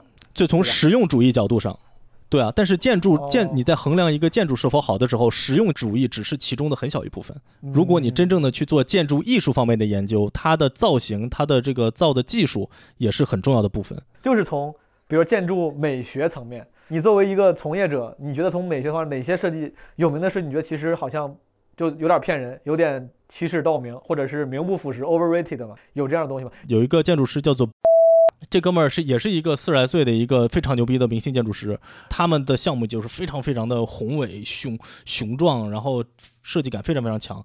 嗯，问题就是呢，他的东西都不耐看，他非常炫酷炫炫酷的东西摆到你面前嗯看个两三年，你就觉得是不是太过了，或者说是嗯不舒服。然后你走进到这个建筑里面去看的时候，或者说你走到它旁边去看的时候，会发现它的细节做得非常不好。这就是典型的一个很年轻、设计很有想法、很有理念的人，但是在抓细节方面是不太够格的。他虽然可以雇很多细节很厉害的人来帮他做细节，但是他整个他的这个能力没有覆盖到细节这方面的内容。那么贝聿铭为什么牛逼？就是他细节建筑完全做的非常非常好，他的细节做到了就是俯首大样、亲笔恨不得要亲笔画，就是非常非常小的细节，一个楼梯台阶。应该怎么做？它的上面要要埋什么样的构件？非常非常细节的东西，全部是他老人家一点一点抠出来的。那么你如果没有这个能力，你说我建一些非常牛逼宏宏宏大的建筑，那其实是不是一个垃圾呢？十年、二十年以后开始漏水，三十年以后开始开始不不够好，然后越大家对它的审美也就是越来越疲劳，那么它是不是就是一个建筑垃圾呢？这是我我自己的疑问，我不敢说，但是呢，很有可能有一些大的很厉害的公司就是做做成了这个样子。就是靠有有某种程度上哗众取宠的一些设计的创新，但其实它可能并经不起时间的考验，对吧？对，所以真正的建筑大师，他四十年代盖的楼，现在看起来还是非常的牛逼。那我随便多问几个，快问快答一样的啊。就比如说像央视这个大裤衩这个东西，它是好的吗？呃，我在上学的时候，然后从嗯还专门从美国飞回到国内去听了一个大裤衩建造过程中的一个 presentation，然后他们就说到说这个大裤衩的结构设计，呃之痛苦，对于施工方的难度之大到什么程度？比如说。它它是它不可能从头盖到底嘛，它从角往上盖，那就是先盖两个楼，是吧？哦盖两个 Z 字。哦形的楼，然后呢，在顶上把这两个 Z 字形楼捏在一起，哦，施工的容错率保就没法让它捏在一起。哦施工的容错率，你不可能盖那么高一个楼，保证那么严丝合缝的接，是根本接不上的。怎么办呢？他就等天热的一天，等气温最高的一天，所有的钢筋都达达到了它的膨胀率最接近两个缝最接近的时候，立刻给它焊上。嗯然后这个楼里面就有应力，冬天的时候它就有应力，它就是一个紧紧绷的状态，对吧？那么在这个设计上，它真的这样就合理吗？虽然这个楼看起来非常的雄伟壮丽，设计我觉得也是非常牛逼的，但是嗯你值得去这样吗？包括你的立面材料还是个不防火的，零八年还是一场大火给烧了一半儿。哦哦，这个我是无法理解，这个我无法理解，怎么可能一个楼盖出来以后，零八年一场大火就能把一个立面给烧了？你立面难道不应该用嗯最好的防火材料吗？就是这么大的一个项目，嗯，特别奇怪。我们当时零八年我在宾大的那个导师就是这个央视大楼的设计结构设计师，我们当时是没都课都停了，因为这个导师要飞回国内去进行结构评估，擦就擦屁股，就要 崩溃了。对，就给他嗯屁股就回去看啊，还能还倒不了吗？倒得了吗？就得看。所以说，哎，我我觉得咱刚才用这个词儿讲，就这这个，咱也不说好跟坏，但是至少以咱们平庸的知识啊，浅薄的知识，至少这个建筑，比如说是不是对你来说就不够 make sense？我对它的外观没有什么意见，呃，我只是觉得，就是这么这种造价下，是不是可以做得更好、更有趣？明白？你现在在美国波士顿，对吧？虽然疫情原因嗯嗯，影响了你的工作，是的，但我猜在可预可预见的未来，你应该是继续会在美国继续自己的建筑师之路，对吧？是的，应该是这样的。同时呢，我也希望我的播客之路也稍微走得平坦一点儿，因为好的，挺好今。天那就顺势到最后给这个啥啥的播客再做个广告。大家如果对啥啥的建筑师这个职业感兴趣，甚至他他的播客里面讲了很多别的东西，大家可以去搜索一下啥播客啊，里面内容嗯非常好。嗯，谢谢大家啊，好听哦。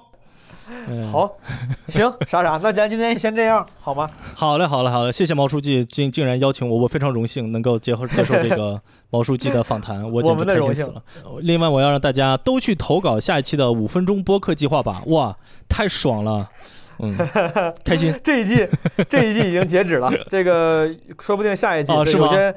因为啥啥是我们基本无害第一次办五分钟播客计划的一个优秀的这个参与者，如果大家以有兴趣，嗯，呃，也可以参与，有奖品，对吧？还有一些别的跟其他同好交流的机会，还是挺有意思的。还能亲自跟毛书记聊天，你们还在等什么？What a life, what a night, what a beautiful, beautiful ride. 感谢大家收听这期的基本无害。如果你喜欢这期节目的话，欢迎点赞、评论、收藏、转发，whatever。呃，如果你没有加入基本无害的听友群，可以加微信“基本无害二零二二”，小助手会拉你进群。最后，可以关注我的小红书“ 午夜骑手毛东”。拜拜，朋友们。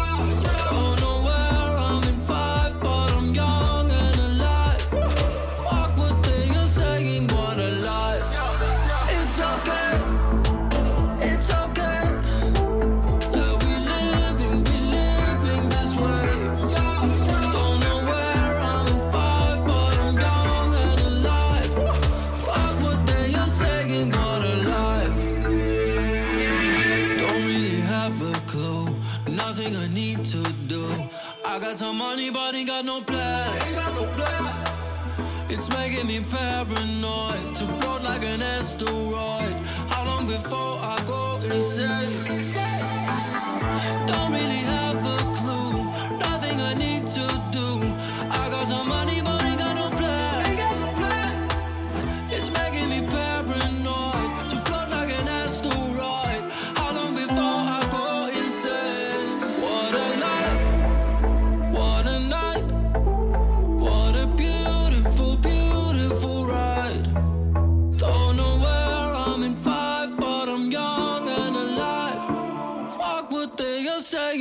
alive. It's okay.